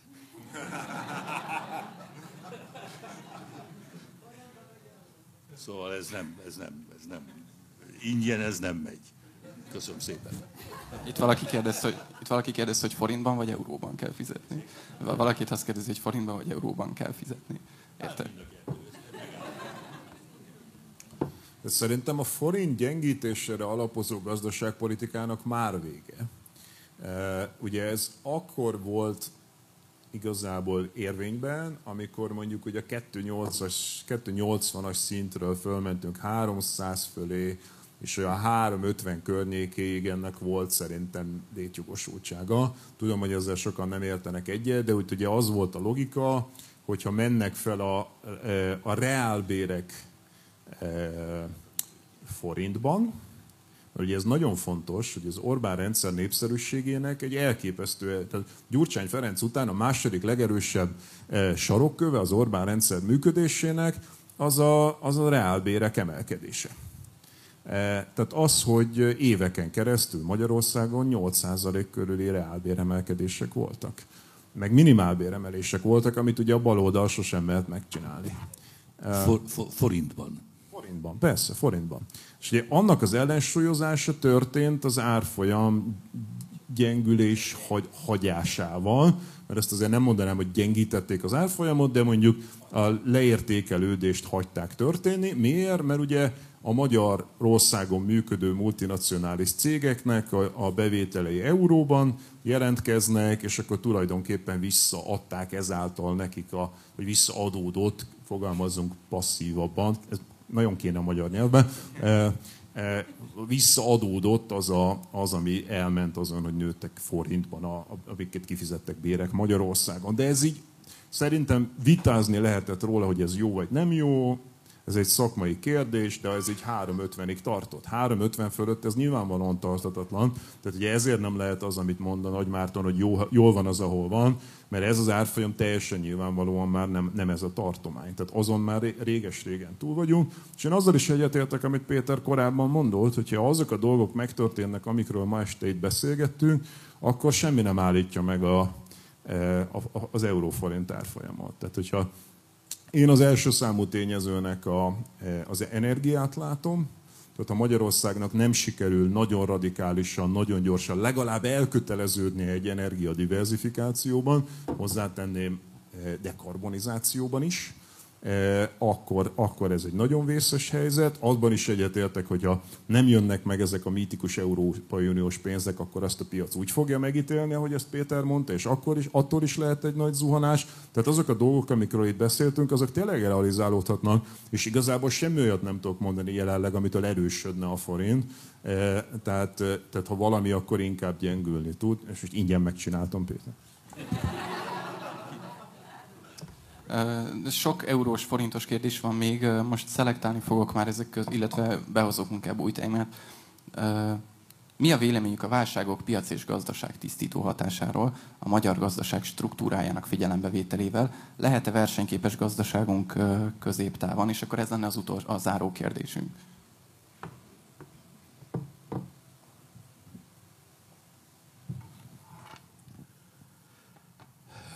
Hát ez, ugye a, a, a versenyképesség, mi fán terem a versenyképesség? E, a versenyképesség elsősorban és a legalapvetőbb szinten egy adott társadalom szellemi, erkölcsi és lelki képességét tükrözi. Mire képes? Milyen alkotó erővel rendelkezik? Na most válságnak van tisztító ereje, igen, ha a helyébe olyas valami jön, ami a korábbi állapothoz viszonyítva egy jelentős előrelépést jelent. De a válságnak nem inherens természete, hogy egy jobb állapotot hozzon létre. A válságból még azért lehet nagyobba is. Tehát ez, ez, ez nem egy automatikus dolog. A a második tényező, egy kicsit feljebb menve a, a kérdésre válaszolva, az hogy legyen egy eléggé világos, általánosan elfogadott eh, elképzelés arról, hogy mi a politika szerepe. Most ezzel kapcsolatban nekem volt egy borzasztóan kiábrándító tapasztalatom az ellenzéki pártokkal a választások előtt, amikor én írtam és publikáltam számos írást az alkotmányozás kérdéséről. És elmondtam, hogy ez az úgynevezett alaptörvény, ez egy érvényes törvény, tehát az a vita, ami akkor zajlott, hogy egyszerű többséggel meg lehet-e változtatni egy kétharmados törvényt, az egy, nem egy helyén való vita, tehát ez egy érvényes törvény, de nem alkotmány. Mert az alkotmány alapvető szerepe az, hogy létrehozzon egy megállapodást a társadalom és a hatalom között, ami megállapodás rögzíti, hogy hogyan lehet a hatalmat megszerezni, hogyan lehet azt gyakorolni, milyen feltételek és intézmények mellett, azaz az alkotmány korlátozza a hatalom gyakorlását, megmondja, hogy az mire való, erre használhatod a hatalmat, erre pedig nem. Ugye? És ezt a megállapodást a társadalommal csak a társadalom direkt, közvetlen jóváhagyásával lehet létrehozni. Ehelyett nekünk van egy alaptörvényünk, ami a hatalom játékszere. Mert az alaptörvény azt mondja, amit a hatalom gondol egy adott reggeli napon. Nap reggel. Tehát, tehát akkor módosít rajta, amikor neki úgy tetszik, hogy ő módosít. Ez olyan, mint amikor a kecskére bízzuk a káposztát.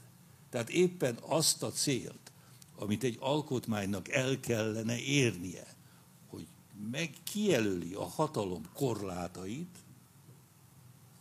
amit nem, amit nem lehet változtatni, csak kizárólag a társadalom jóváhagyásával, tehát referendummal, ez az alaptörvény egyszerűen nem teljesít. most ezt megírtam, elmondtam, lerészleteztem, technikailag is kidolgoztam. A magyar jogásztársadalom nem tudta, hogy miről beszélek. Egyszerűen nem tudta, hogy miről beszélek. És visszamentünk annak a taglalásához, hogy hát hogyan lehetne Jézus Mária megnyerjük a választást, és akkor mit csinálunk?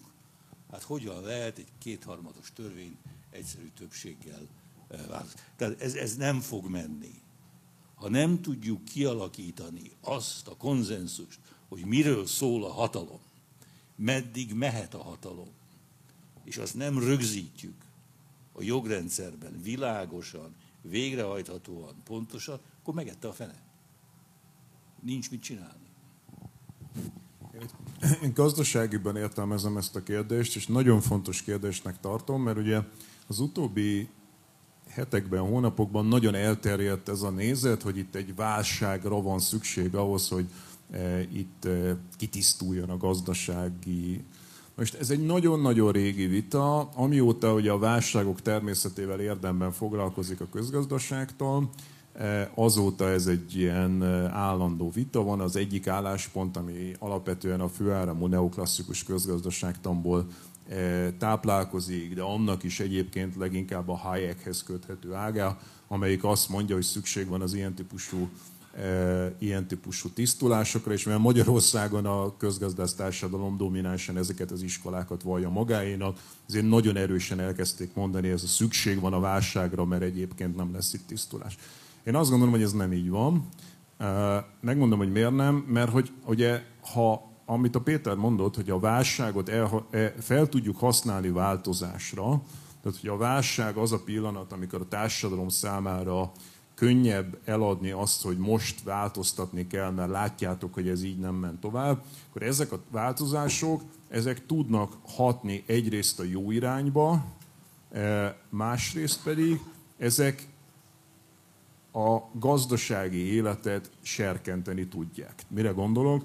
E, arra gondolok, hogy ez egy iszonyatosan jó pillanat lenne arra, hogy visszafogjunk egy csomó mindent, ami káros, viszont megtoljunk egy csomó mindent, aminek nagyon kellene, és akkor nincs recesszió.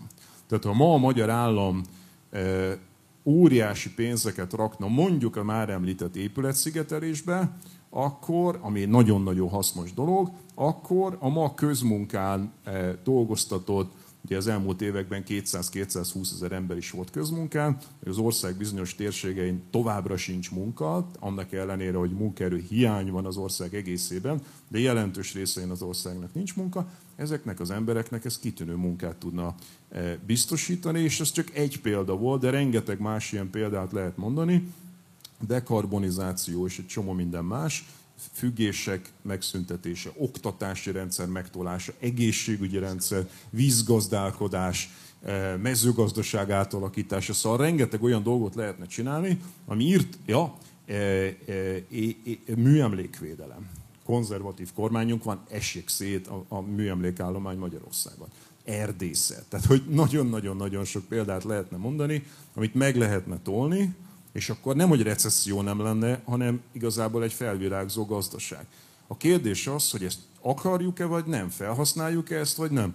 És én azt látom, így most már 12 év Orbán kormányzás után, az Orbán kormányzás az engem arra az amerikai játékra emlékeztet, úgy hívják, hogy whack-a-mole, eh, üsd meg a vakondot, ez ilyen amerikai wursligban imádják ezt a játékot, ilyen lukak vannak, és akkor ilyen kis vakondok úgy kijönnek, és ilyen nagy bunkóval le kell csapkodni a vakondokat. És ugye minél gyorsabban ütögeti a vakondokat az ember, annál gyorsabban jönnek ezek a vakondok elő. Ez történik 12 éve. Gyagjában felüti a fejét egy probléma, három napon belül törvényt hozunk rá, és azt gondoljuk, hogy megoldottuk. De akkor ugye valahol máshol jelentkezik ez a probléma, mert tipikusan nem hosszú távú valódi megoldást csináltunk, hanem így tünetileg kezeltük. És akkor itt is egy vakon, meg ott is egy vakon, és akkor jönnek ezek egyre több vakon, de egyre gyorsabban, és ezeket így ütögeti le a kormányzat. Nem születnek, és ahhoz, hogy ez szülessenek hosszú távú, érdemi, szerkezet átalakító, fenntartható változtatások, ahhoz kellene az, amiről Péter beszél. Az tipikusan úgy szokott történni, hogy egyeztetünk, közösen tervezünk, decentralizálunk, képessé teszünk másokat, és nem csak a polgári, hogy mondjam, a szolidaritás és az önképviselet értelmében, hanem akár mondjuk a gazdasági teljesítmény értelmében is. Tehát, hogy mondjuk termelje meg magának, hozza létre a saját kapacitásait, legyen vállalkozó, ne fölülről akarjon, ne azt várja el, hogy helyette oldjanak meg gazdasági problémákat is. Tehát, hogy ezek nem történnek, hanem helyette ez az állandó. Hát ugye ezt a hagyományos magyar politikai publicisztikában tűzoltásnak szokták hívni, e, de szerintem, szerintem jobb kép ez a, ez a leütögetés, mert mindig ez történik, hogy valami felüti a fejét, és akkor Orbán Viktor attól lesz elképesztően népszerű, hogy azt, azt az érzetet kelti az emberekbe, hogy kezeli a problémákat. És amikor ugye azt mondod, hogy ez a kormányzat dilettáns, vagy mit mondta, hát az a baj, hogy az ellenzék még rosszabb. Tehát ugye amikor a magyar választó összehasonlítja ezt azzal, ami a Gyurcsány alatt volt, akkor azt látja, hogy itt legalább kezelik a problémákat, tehát itt legalább leütögetik a vakondokat, a Gyurcsány alatt meg az volt, hogy így ezer vakond, és akkor így ilyen teljes szétesés volt, és akkor ilyen, ezért mi történik itt. Tehát egyszerűen, ha, ha ez a választása a hétköznapi magyar választónak, nincs olyan, aki érdemben hosszú távon kezelni, akkor még mindig ezt választja azzal szemben, ami, ami korábban volt. Akkor elérkeztünk a beszélgetés végéhez. Nagyon szépen köszönjük, hogy eljöttetek és megtiszteltetek minket a, a figyelmünkkel.